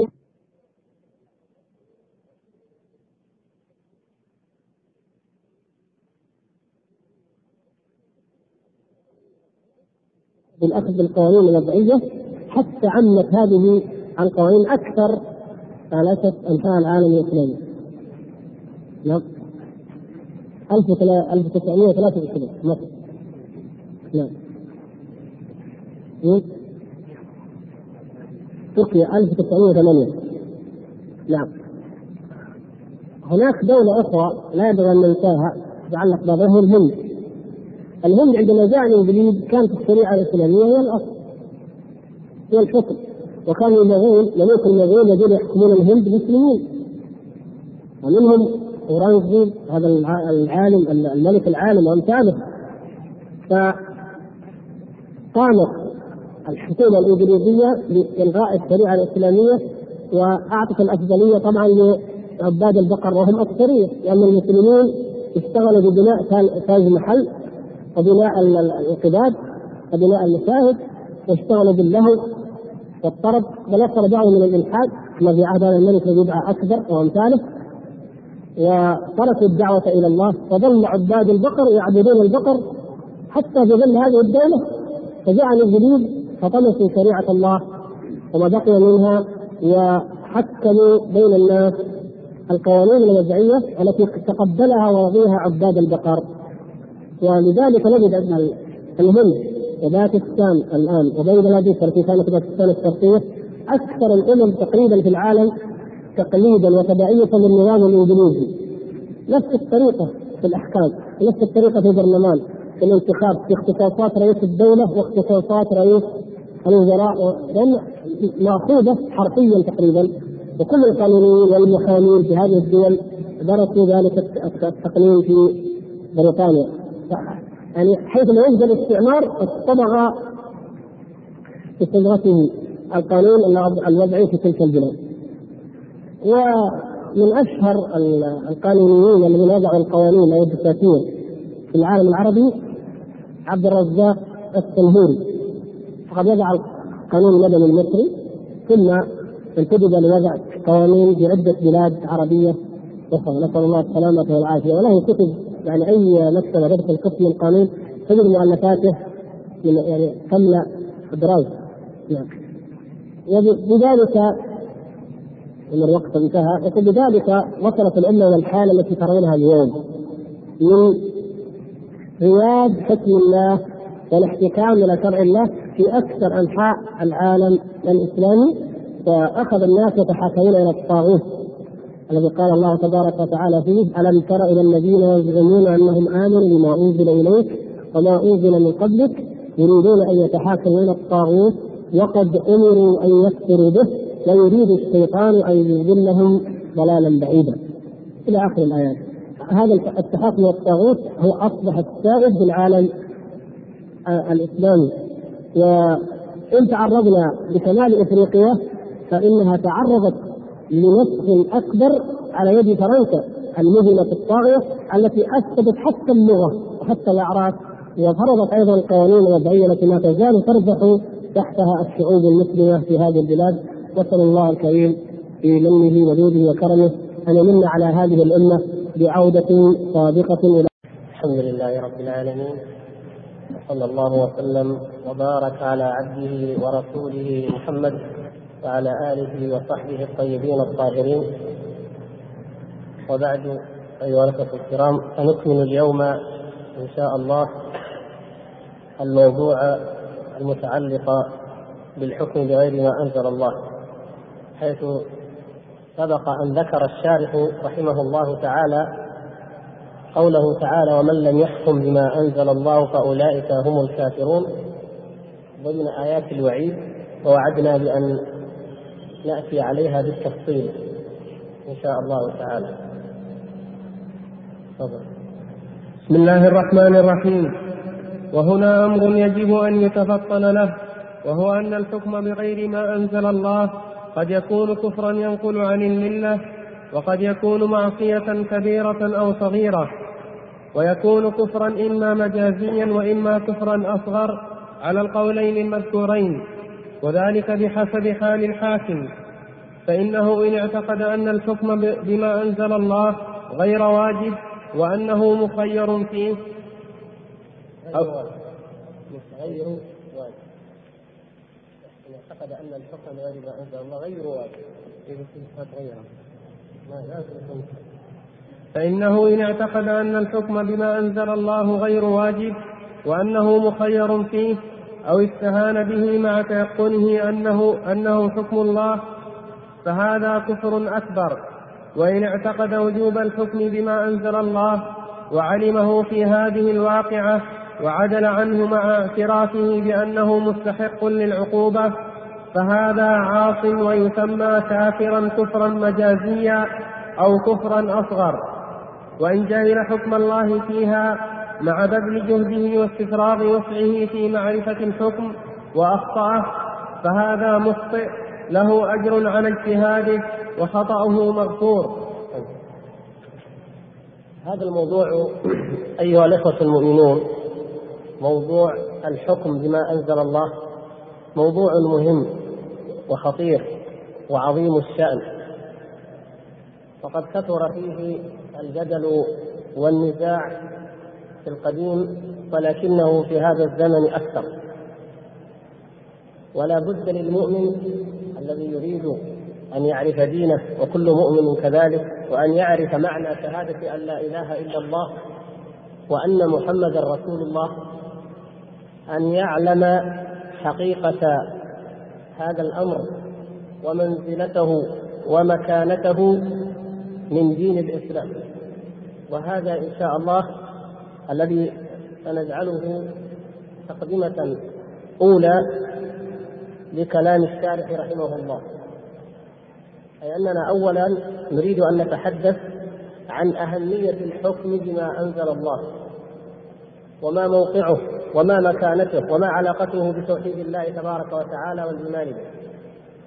ثم نتحدث إن شاء الله تعالى بعد ذلك عن تاريخ الانحراف في حياة البشرية عن الحكم بالكتاب بالكتب التي أنزلها الله تبارك وتعالى وهي كتاب واحد باعتبار أن غايتها واحدة وهدفها واحد ودعوتها الأساس واحدة كيف انحرفت الإنسانية؟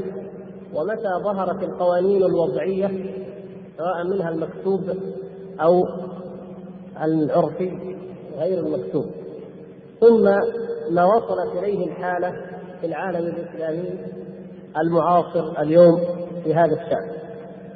وبعد ذلك إن شاء الله نتكلم بالتفصيل في آيات الحكم ولا سيما قول الله تبارك وتعالى ومن لم يحكم بما أنزل الله فأولئك هم الكافرون من سورة المائدة. ونبين ما وقع فيها عندها من إشكال عند بعض الفرق والطوائف.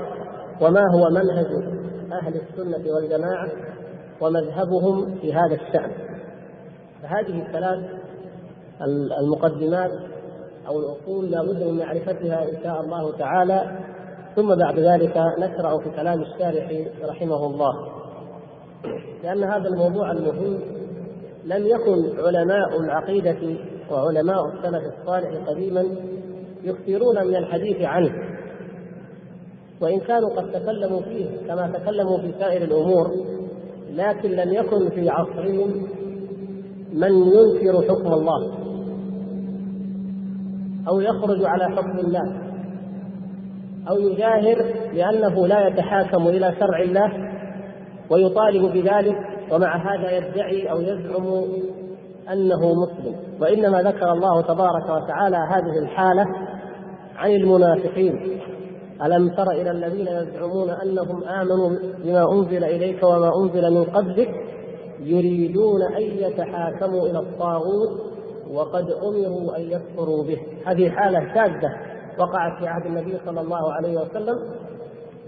وتكلم العلماء كما سنعرف إن شاء الله عن هذا الموضوع باعتباره جزءا من أجزاء العقيدة لكن لم يعلموا بما سوف يقع في هذه الأمة بانحراف كبير في هذا الشأن كما وقع في العصور المتأخرة. والله المستعان. فأول فقرة هي موقع الحكم بما أنزل الله وأهميته. ونقول للإخوة الكرام وبكل تبسيط إن الحكم بما أنزل الله هو جزء من التوحيد.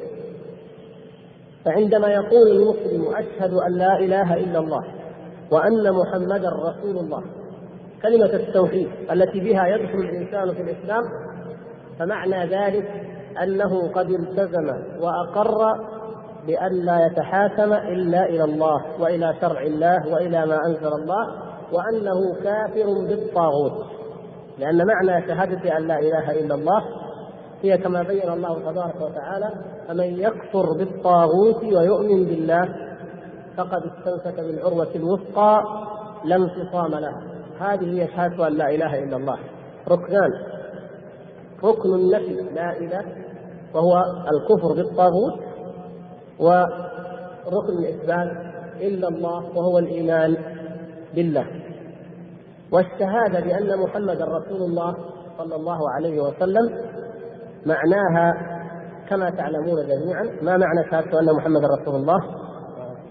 طاعته فيما أمر وتصديقه فيما أخبر واجتناب ما عنه نهى وزجر وألا يعبد الله إلا بما شرع. نعم. فمعنى الشهادة بأنه رسول الله صلى الله عليه وسلم إذا أن يحكم صلى الله عليه وسلم ويحكم قوله الذي هو الوحي. ما جاء به من الوحي سواء كان مبلغا إياه عن الله مبلغا لنا عن الله أم من عند نفسه لأنه لا ينطق عن الهوى صلى الله عليه وسلم. ولهذا قال الله تبارك وتعالى فلا وربك لا يؤمنون حتى يحكموك فيما شجر بينهم ثم لا يجدوا في أنفسهم حرجا مما قضيت ويسلموا تسليما. يا أيها الذين آمنوا لا تقدموا بين يدي الله ورسوله فلا يقدم بين يدي الله ولا بين يدي كلام رسول الله صلى الله عليه وسلم بين يدي القرآن أو السنة لا يقدم برأي ولا هوى ولا معقول كما كان يسميه الأولون من علم الكلام أو أي شيء يعارضه وإنما كلمة مسلم أو مؤمن تعني أن الإنسان مذعن منقاد مستسلم لأمر الله سبحانه وتعالى ولا يتحاكم إلى غير الله عز وجل أبدا. وإنما ذكر الله سبحانه وتعالى التحاكم أو موقفته أنه يريد أن يتحاكم إلى غير شرع الله عن عن المنافقين سواء كانوا في الأمم السابقة ألم تر إلى الذين أوتوا نصيبا من الكتاب يدعون إلى كتاب الله ليحكم بينهم ثم يتولى فريق منهم وهم معرضون. هذا في الأمم اليهود فمن ترك ذلك فهذا حاله وكذلك المنافقين في هذه الأمة وإذا دعوا إلى الله ورسوله ليحكم بينهم إذا فريق منهم معرضون. وإن يكن لهم الحق يأتوا إليه مذعنون. يأتوا إليه مذعنين. افي قلوبهم مرض أم ارتابوا؟ ام يخافون أن يحيف الله عليهم ورسوله بل أولئك هم الظالمون. فهذا حالهم وهذا شأنهم. يريدون أن يتحاكموا إلى الطاغوت فهم اذا ليسوا مقرين حقيقة بأن الله هو الإله سبحانه وتعالى وأن الرسول صلى الله عليه وسلم هو رسول الله. ما شهدوا بذلك حقا ولو شهدوا به حقا وآمنوا به صدقا لما عدلوا عن التحاكم إليه وتحاكموا إلى غيره إلى غير شرع الله وإلى ما جاء غير ما جاء به رسول الله صلى الله عليه وسلم. والكلام في هذا كثير جدا مما ذكر الله سبحانه وتعالى في القرآن وما بينه النبي صلى الله عليه وسلم في السنة وما تكلم به العلماء ولكن نريد أن نوجد ايجازا يتناسب مع المقام إذ ليس الحديث الآن عن هذا الموضوع تفصيلا. ولذلك فقد اخترت لي ولإخواني الكرام ما ذكره وتكلم به العلامة الشيخ محمد الامين الشنقيطي رحمه الله تعالى في هذا الشأن. وهو من تعلمون في علمه وفضله وتبحره وتوسعه في العلم والفقه واللغة والبيان. وهو رحمه الله ورضي عنه وأرضاه عاش في عصرنا هذا كما تعلمون وأدرك هذه القوانين وعرف خطرها وضررها وشرها وتكلم فيها وفي أهلها بمقتضى كتاب الله سبحانه وتعالى. كما ذكر في كتابه أضواء البيان في إيضاح القرآن بالقرآن. فبين في تفسير سورة الشورى في قوله تعالى وما اختلفتم فيه من شيء فحكمه إلى الله ذلكم الله ربي عليه توكلت وإليه أنيب إلى آخر الآيات بين آه، امرا عظيما جدا في هذا الشأن وهو أنه رحمه الله ربط موضوع التحاكم إلى شرع الله وإلى ما أنزل الله ربط ذلك بصفات الله سبحانه وتعالى. يعني بين أنه لا يستحق أحد أن يتبع شرعه إلا من كانت صفاته هي صفات الألوهية وهو الله سبحانه وتعالى الذي لا ينازعه ولا يشاركه أحد في هذه الصفات. ومن لم يكن إلها متصفا بصفات الألوهية الحقة فإنه لا يصلح أن يتحاكم إليه ولا إلى قوله. لما فيه من الضعف والجهل والعجز والهوى وسائر صفات النقص والتي لا بد أن تعتري كل مشرع من دون الله سبحانه وتعالى. ولعلنا إن شاء الله تعالى نأتي على بعض ما في القوانين الوضعية من تناقض وتضارب وخلل ظاهر سواء ما كان منها في الشرق أو الغرب. وهذا واضح بين والحمد لله. ولو كان من عند غير الله لوجدوا فيه اختلافا كثيرا. فهذه كلها اختلافات وتناقضات والعاقل إذا رآها أيقن وصدق أن شرع الله سبحانه وتعالى هو وحده الحق وأنه لا خير ولا سعادة ولا صلاح إلا في اتباع شرع الله الحكيم العليم السميع البصير الخالق الرازق إلى آخر الصفات التي ربطها فضيلة الشيخ رحمه الله بهذا الموضوع. فهو يقول اعلم أنه جل وعلا بين في آيات كثيرة صفات من يستحق أن يكون الحكم له.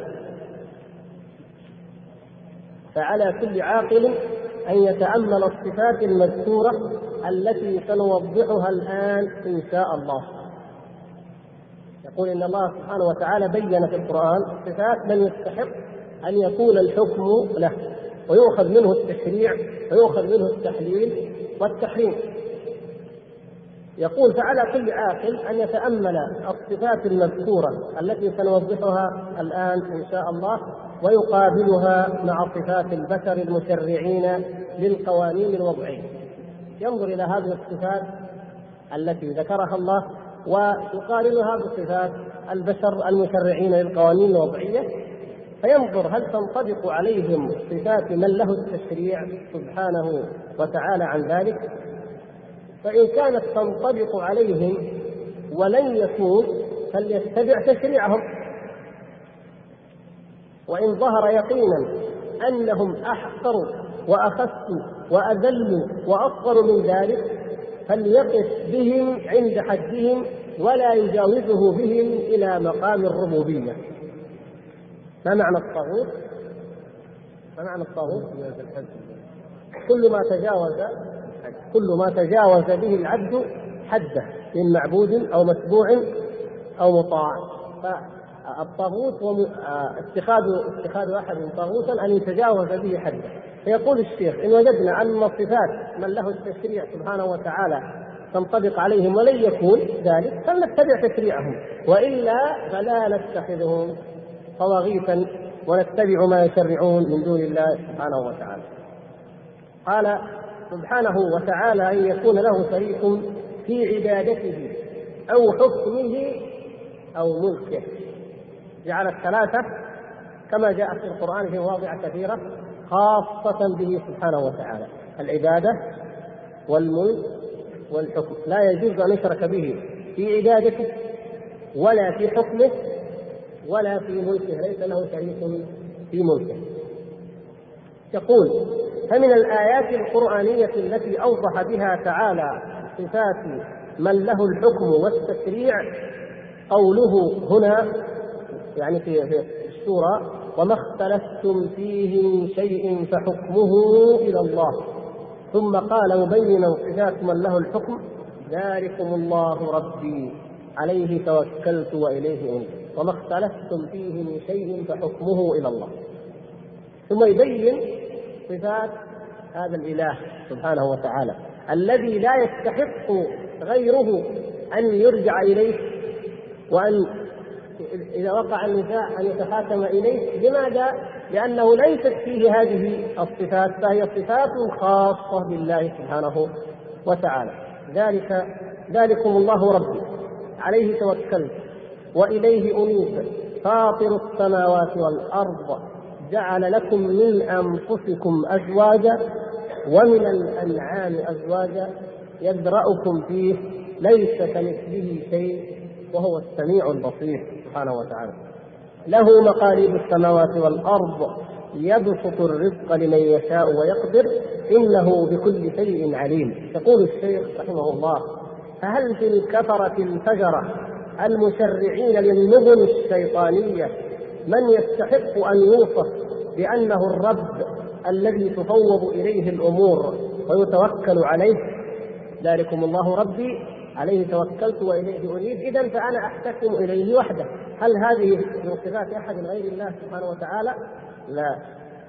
قال وأنه فاطر السماوات والأرض أي خالقها ومخترعها على غير مثال سابق سبحانه وتعالى. الحمد لله فاطر السماوات والأرض. الذي فطرها أي انشأها أنشأها وخلقها وأبدعها واخترعها من غير مثال سابق لها. قال وأنه هو الذي خلق للبشر أزواجا.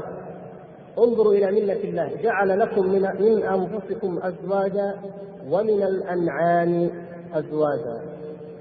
هذه من صفات الله التي بها ولأجلها يستحق وحده أن يتحاكم إليه سبحانه وتعالى. فإن أحدا لا يخلق ابدا لا يمكن أن يخلقوا شيئا ولو ذبابا ولو اجتمعوا له. ومع ذلك فإن الله سبحانه وتعالى جعل في هذا الخلق آية عظيمة وهي أنه جعل من كل شيء زوجين. جعل الزوجية هي قاعدة عامة في الحياة. سواء منها الحياة الإنسانية أو غيرها. ولذلك من أعظم وأهم التشريعات التي أنزلها الله تبارك وتعالى ومن أولها ما يتعلق بالأسرة. ما يتعلق بالعلاقة بين الزوجين وبين أيضا النسل مع النسل مع الأبناء. هذا أول شيء. وهذه هي أهم قضية أو أهم نقطة في مسألة التشريع. يعني أهم جانب من جوانب التشريع. ولذلك تجدون أن الناس اليوم في البلاد أو في العالم الإسلامي رغم أنهم أخذوا القوانين الوضعية في شؤون الاقتصاد والمال وفي الشؤون السياسية والتعليمية وفي أمور كثيرة يظل هذا الجانب معترفا به إلى حد ما. لأنه إذا فقد فلم يبق أصلا للإنسان معنى أنه مسلم أبدا. وهم يسمونه هم في القوانين الوضعية يسمونه الأحوال الشخصية.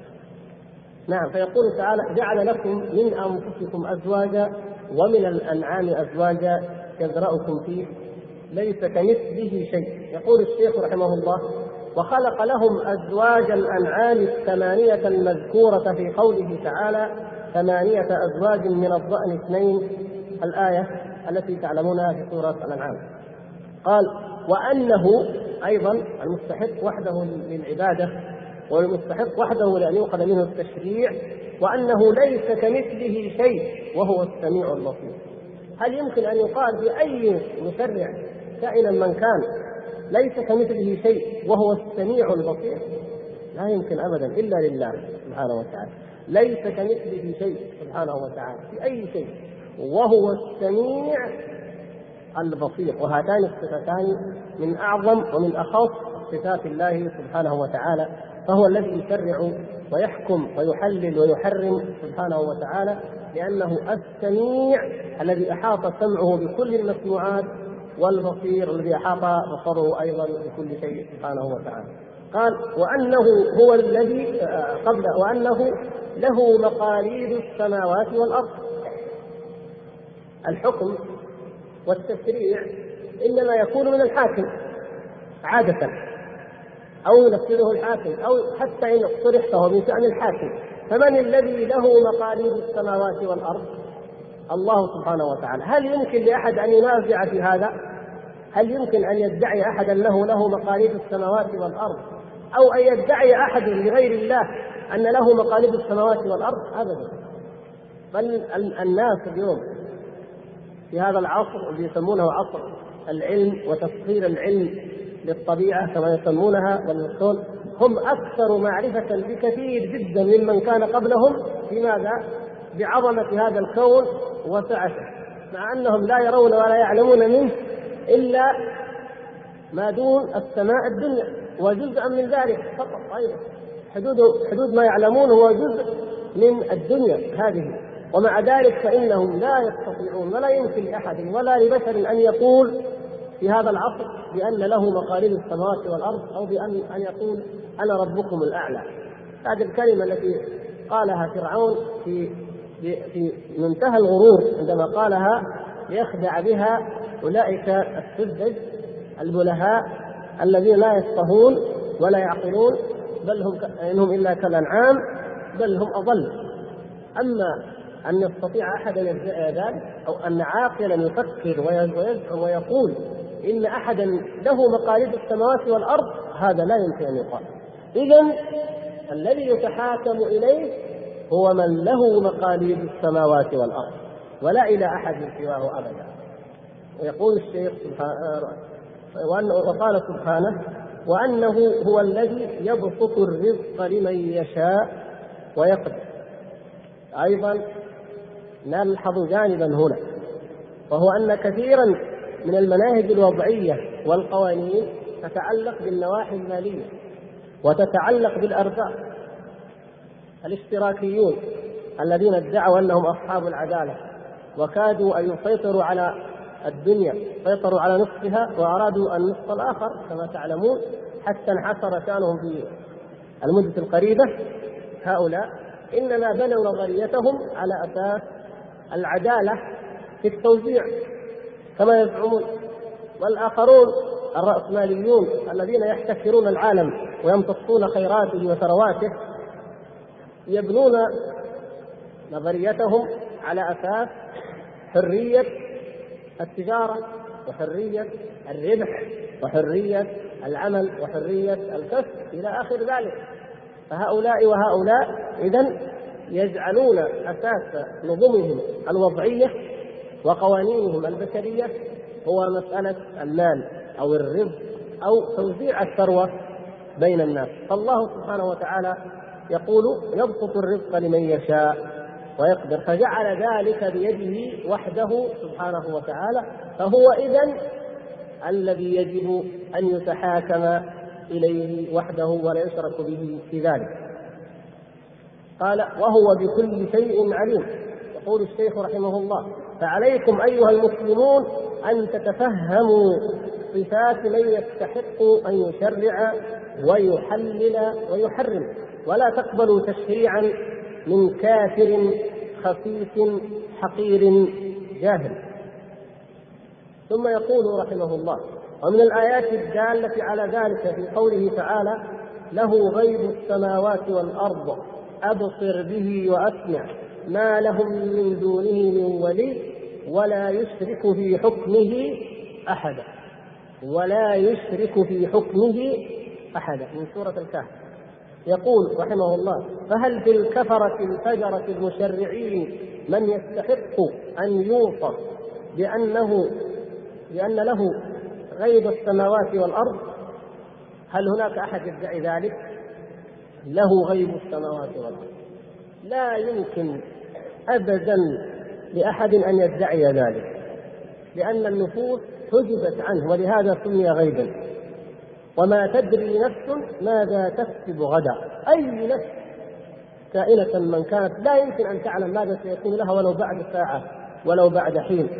كما قال وأعلم ما في اليوم والأمس قبله ولكنني عن علم ما في غد عني لا يمكن لا يمكن لأحد كائنا من كان أن يعرف ماذا سيكون إذا انظروا أيضا إلى هذه اللفة العظيمة. إذا كان البشر هؤلاء لا يدرون ولا يعلمون ماذا سيكون فكيف يؤخذ منهم التشريع؟ يا سبحان الله.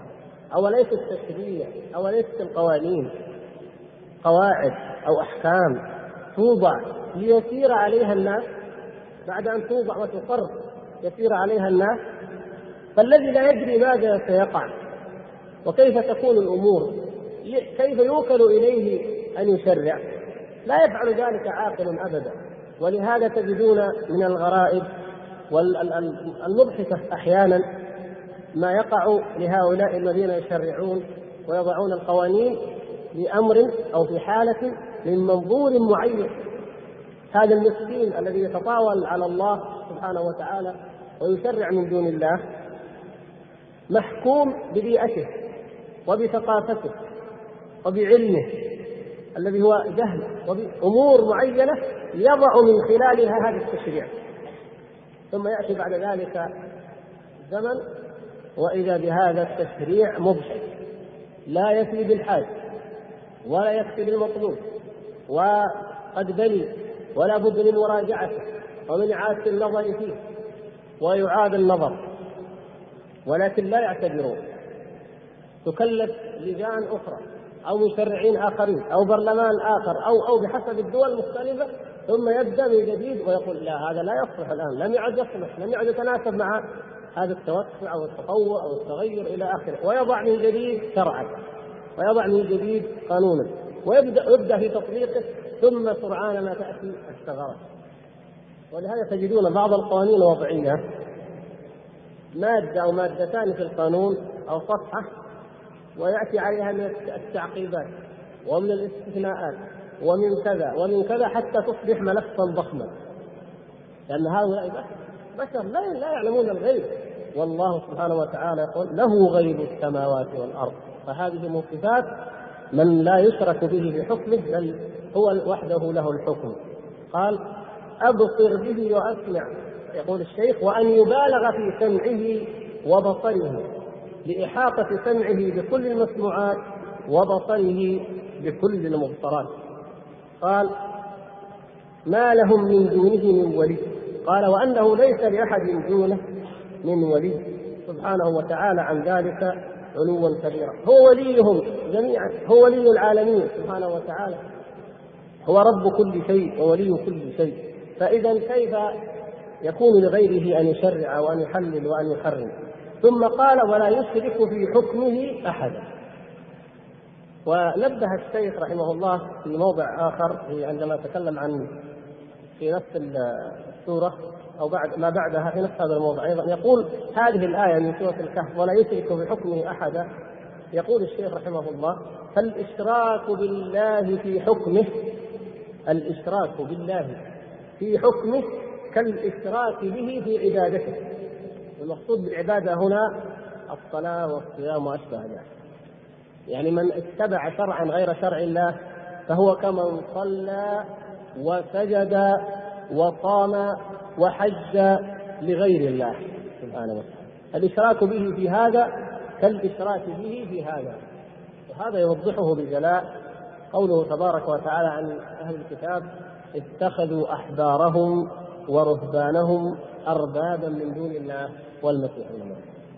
كما تعلمون ما صح في تفسيرها وهو أنهم لم يكونوا يسجدون لهم أو يركعون لهم ولكنهم اتبعوهم في تحليل الحرام وتحريم الحلال.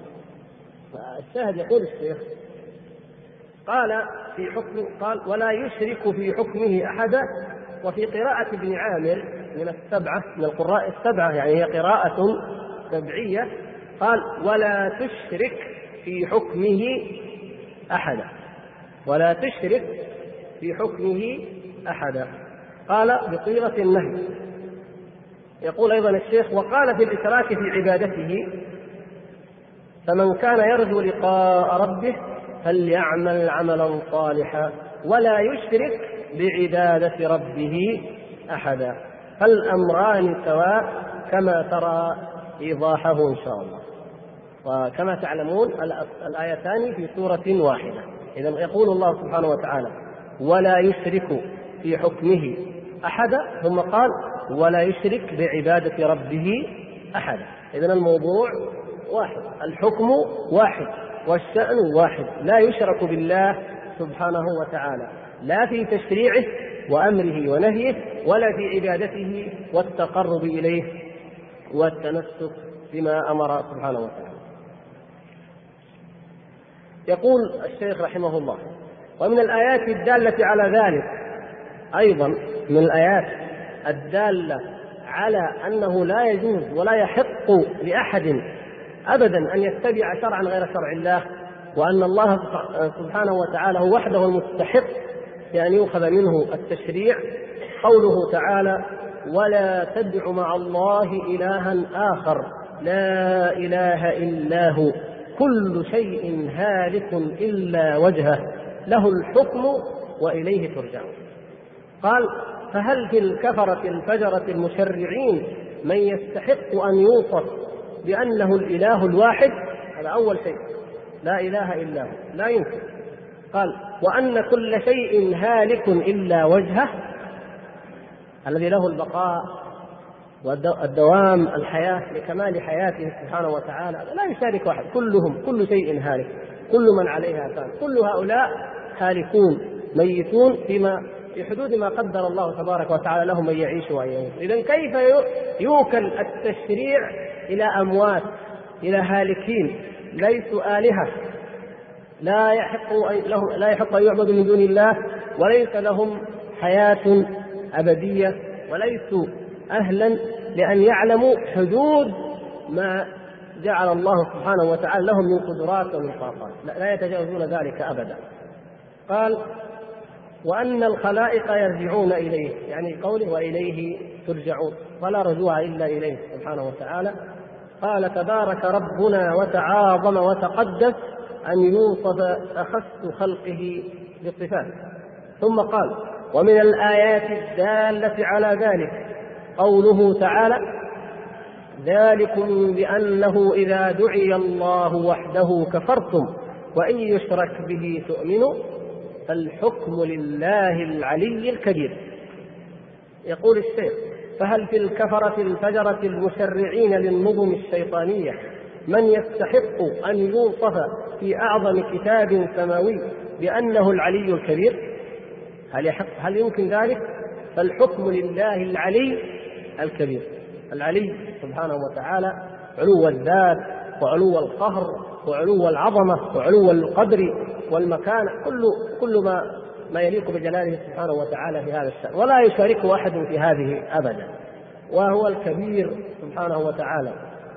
فمن يشاركه في ذلك؟ يقول الشيخ سبحانك ربنا وتعاليت عن كل ما لا يليق بكمالك وجلالك ثم قال رحمه الله ومن الآيات الدالة على ذلك قوله تعالى وهو الله لا إله إلا هو له الحمد في الأولى والآخرة وله الحكم وإليه ترجعون قل أرأيتم إن جعل الله عليكم الليل سرمدا إلى يوم القيامة؟ من إله غير الله؟ يأتيكم بضياء أفلا تسمعون. قل أرأيتم إن جعل الله عليكم النهار سرمدا إلى يوم القيامة. من إله غير الله يأتيكم بليل تسكنون فيه أفلا تبصرون؟ ومن رحمته جعل لكم الليل والنهار لتسكنوا فيه ولتبتغوا من فضله ولعلكم تشكرون. يقول رحمه الله فهل في مشرعي القوانين الوضعية من يستحق أن يوصف بان له الحمد في الأولى والآخرة بان يقال فيه له الحمد في الأولى والآخرة. هذا لله الحمد لله رب العالمين سبحانه وتعالى كمال الحمد في الأولى والآخرة وأنه هو الذي يصرف الليل والنهار. وهذا أيضا من الحكم العجيبة فإن هذا الليل وهذا النهار لا يملك أحد كائنا من كان أن يدبره إلا الله سبحانه وتعالى. اذا هو الذي يعبد وهو الذي يطاع أمره وهو الذي يتبع شرعه. كل الخلائق يفيدون من هذه النعم العظيمة من دورة الليل والنهار هذه. والله سبحانه وتعالى هو الذي يولد الليل في النهار ويولد النهار في الليل وهو الذي سخر الشمس والقمر كل يجري إلى أجل مسمى وهو الذي جعل في هذه الدورة الفصول الأربعة تعاقب الليل والنهار جعل فيها حياة ونفعا عظيما جدا للناس. يتكلم عنه علماء النبات والأحياء والطبيعة بشيء عجيب وكذلك علماء الفلك. ومن يتحدث في هذه الأمور يجدون عظمة الله سبحانه وتعالى وحكما باهرة تعجز العقول عن فهمها عن إدراكها. فما بالكم بخلقها؟ من الذي خلقها؟ وأنشأها وسيرها إلا الله سبحانه وتعالى. إذا هذا هو الذي له الحكم وهذا هو الذي يعبد وحده ويتبع شرعه وحده ويطاع أمره وحده سبحانه وتعالى وما عداه فلا يستحق شيئا من ذلك ابدا. فهذه رحمته سبحانه وتعالى جعل الليل والنهار لنسكن في الليل ولنبتغي من فضله في النهار. ثم قال ومن الآيات الدالة على ذلك قوله تعالى إن الحكم إلا لله أمر أن لا تعبدوا إلا إياه ذلك الدين القيم ولكن أكثر الناس لا يعلمون. قال فهل في أولئك من يستحق أن يوصف بأنه هو الإله المعبود وحده وأن عبادته وحده هي الدين القيم؟ أبدا. سبحان الله وتعالى عما يقول الظالمون علوا كبيرا.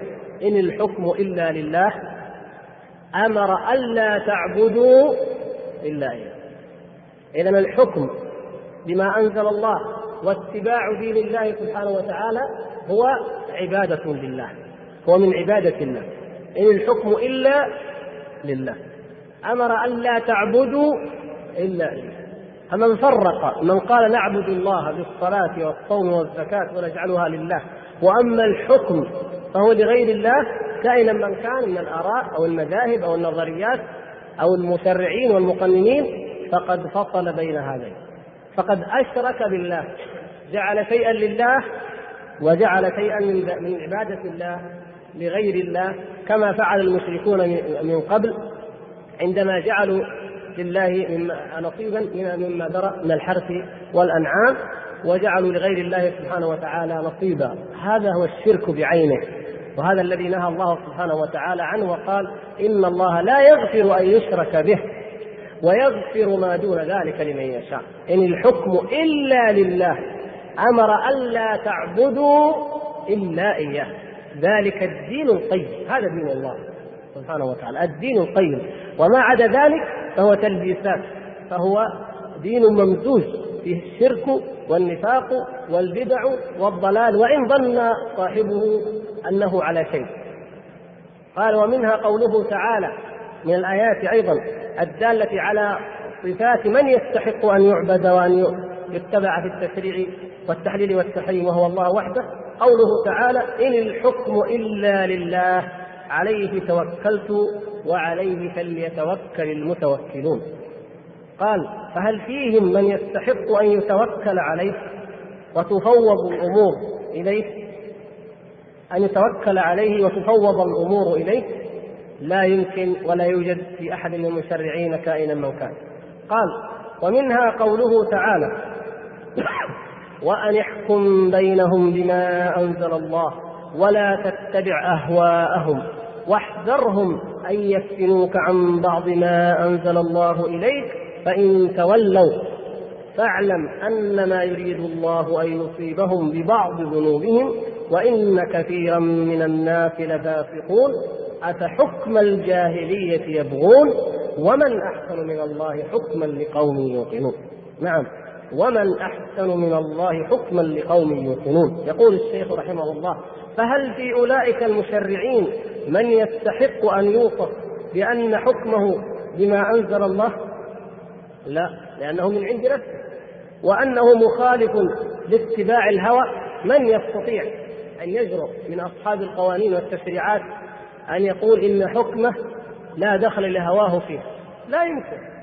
لأن هذا المشرع أو القانوني أو المنظر إنما يضع أو يكتب أو يقرر من خلال ثقافته وفكره وما يرى أنه صواب فهو متبع لهواه بلا ريب. لأن كل ما خالف شرع الله ودين الله فهو هوى.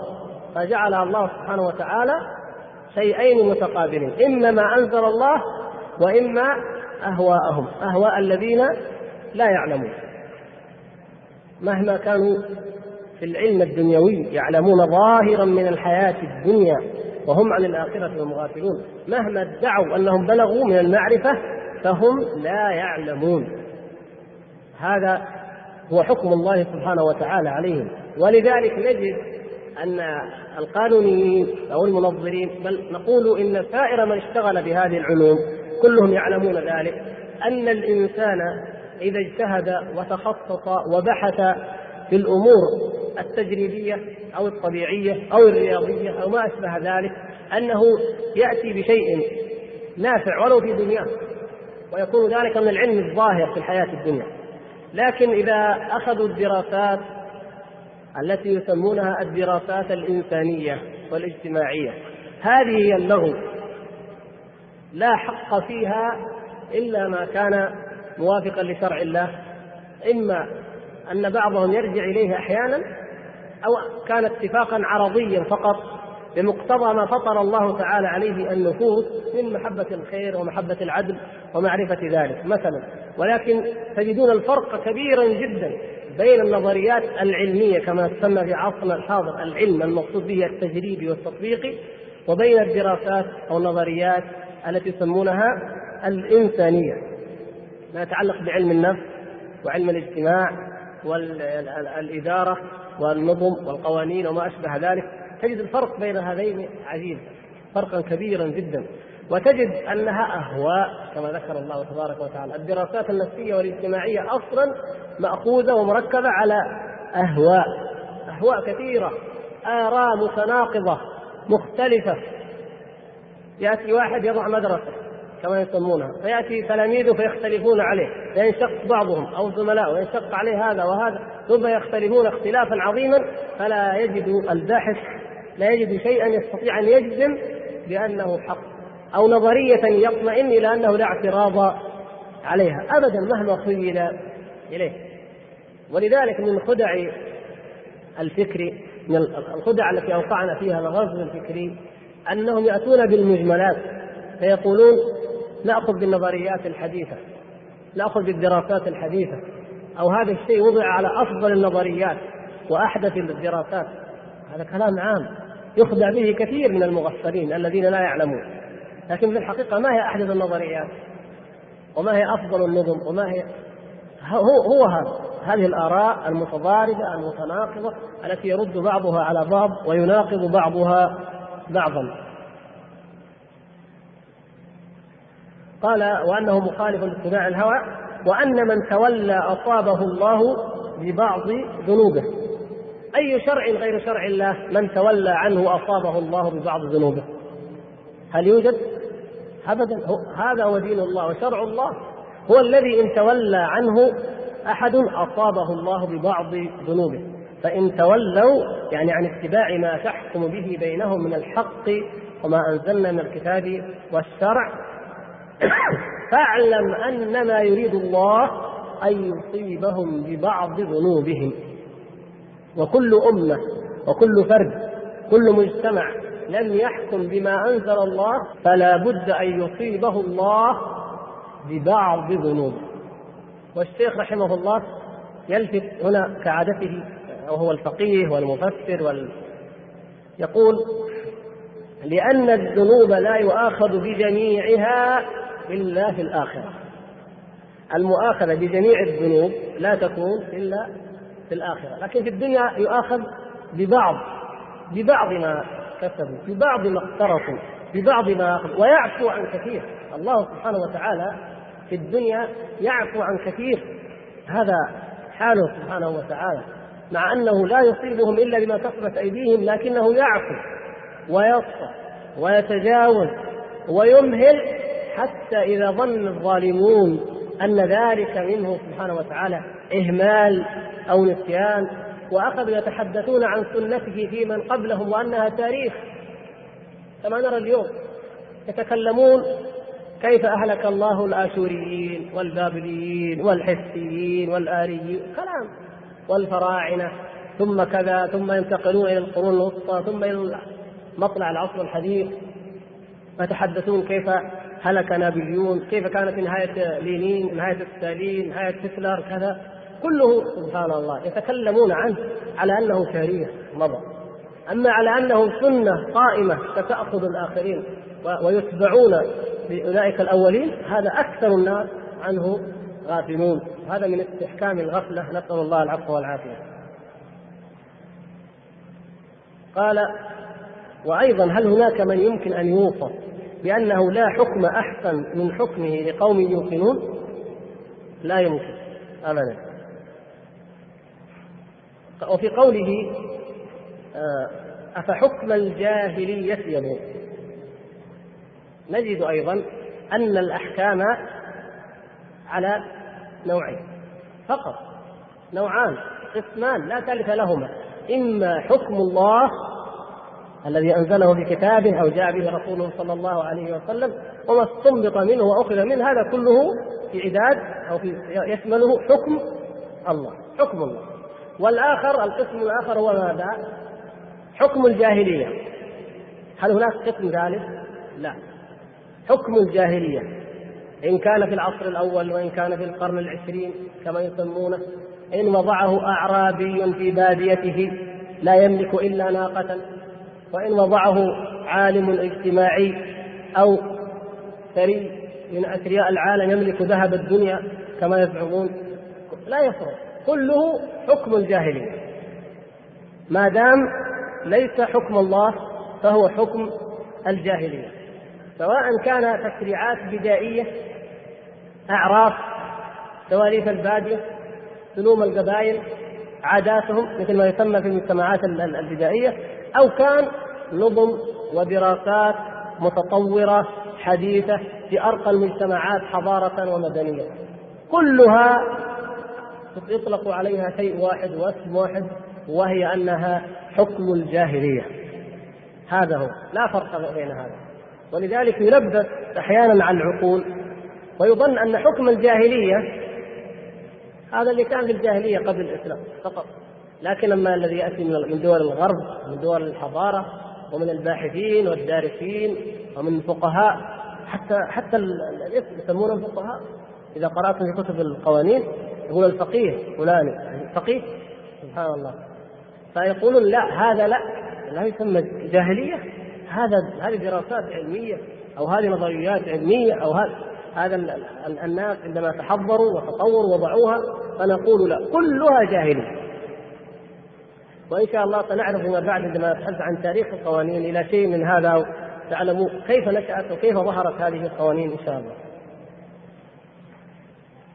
كلها جاهلية في جاهلية. إلى أن يقول ومنها قوله تعالى إن الحكم إلا لله يقص الحق وهو خير الفاصلين.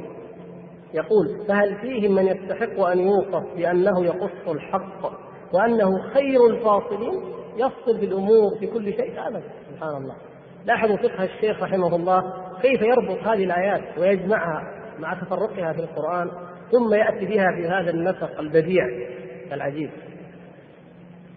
قال ومنها قوله تعالى أفغير الله أبتغي حكما وهو الذي أنزل إليكم الكتاب مفصلا والذين آتيناهم الكتاب يعلمون أنه منزل من ربك بالحق. فلا تكونن من الممترين وتمت كلمة ربك صدقا وعدلا. يقول الشيخ فهل في أولئك المذكورين يعني المشرعين الوضعيين هل فيهم من يستحق أن يوصف بأنه هو الذي أنزل هذا الكتاب مفصلا؟ أبدا. الذي يشهد أهل الكتاب أنه منزل من ربك بالحق وبأنه تمت كلماته صدقا وعدلا. أي صدقا في الأخبار وعدلا في ماذا؟ في الأحكام. نعم صدقا في الأخبار وعدلا في الأحكام. تمت في غاية الكمال الذي ليس فوقه شيء. أخباره حق وصدق. ما أخبر به الله تبارك وتعالى عن القرون الأولى مما حرف الناس فيه أو بدلوا أو لا علم لهم به. ومما أيضا ذكره عن أخبار من سيأتون أو ما سيأتي من بعد سواء جاء في القرآن أو ما ذكره أيضا أو ما قاله النبي صلى الله عليه وسلم. قال وهو السميع العليم سبحان ربنا ما أعظمه وما أجل شأنه. إذا أيضا هنا نقف وقفة أفغير الله أبتغي حكما إذا هي مثل قول الله أفغير الله أبتغي إلها وربا. أبتغي ربا. إذا أبتغي حكما أو أبتغي ربا أي معبودا وإلها. كلاهما. هناك قال ولا يشرك في حكمه أحدا ولا يشرك بعبادة ربه أحدا. فجعل العبادة والحكم سواء. وهنا جعل اتخاذ غير الله ربا أو اتخاذ غير الله حكما أيضا سواء. إذا هو وحده له الحكم وهو وحده له العبادة. والشرك في هذه كالشرك في ذلك أو في تلك. إلى أن يقول ومنها قوله تعالى أيضا من الآيات الدالة على ذلك قول الله تبارك وتعالى قل أرأيتم ما أنزل الله لكم من رزق فجعلتم منه حلالا وحراما حراما وحلالا. قل آه الله أذن لكم أم على الله تفترون. قال فهل في أولئك المذكورين من يستحق أن يوصف بأنه هو الذي ينزل الرزق للخلائق ينزل الرزق للخلائق وأنه لا يمكن أن يكون تحليل ولا تحريم إلا بإذنه؟ لأن من الضروري أن من خلق الخلق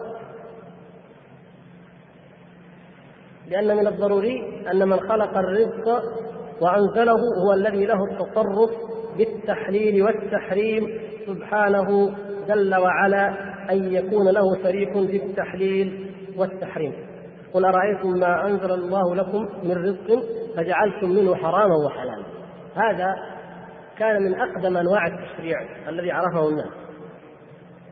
وهو أن العالم بما فطروا عليه من التعبد لله سبحانه وتعالى لما أشركوا به غيره وأرادوا أن يتقربوا إليه أخذوا ينظرون لغير الله ويجعلون شيئا مما أعطوا من الرزق لغير الله فحرموا بعضا وأحلوا بعضا.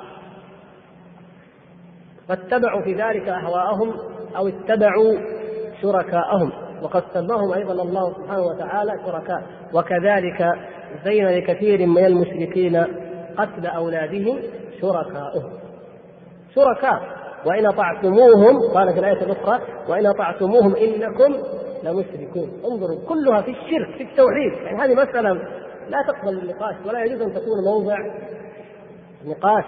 بعض الناس يدعون إلى تحكيم شرع الله وإلى تطبيق دين الله على أنه واجب. يعني وإن استطردنا في هذا. بعض من يدعون إلى الحكم ما أنزل الله في كثير من البلاد يدعون إلى ذلك على أنه واجب كسائر الواجبات. يعني كما يؤمر الإنسان بأن يدع الزنا أو يدع الخمر أو السرقة وأن يؤمر بالحلال والعفاف وكذا أيضا يدعى إلى أن يترك القوانين الوضعية ويؤمر باتباع شرع الله فقط في هذا الحدود. هذا لا يكفي. المسألة أعظم وأهم وأكبر من ذلك. المسألة مسألة عبودية. مسألة طاعة واتباع المخالفة فيها شرك. فإذا هؤلاء الناس من أقدم ما عرفته الإنسانية من أنواع الإشراك بالله سبحانه وتعالى في التحليل والتحريم أنهم جعلوا البحيرة والحامي والوصيلة إلى آخر ما جاء وجعلوا آه، الأنعام قال الحرث هذا حرث وحجر أنعام فقالوا هذه أنعام وحرث حجر لا يطعمها إلا من نشاء بزعمه وأنعام حرمت ظهورها وأنعام لا يذكرون اسم الله عليها افترانا.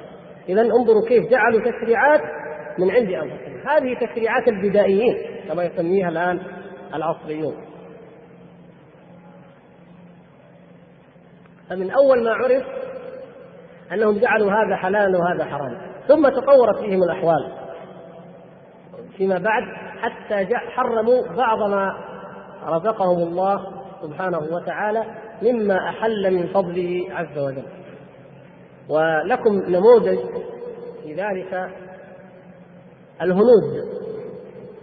دين الله تعالى واحد.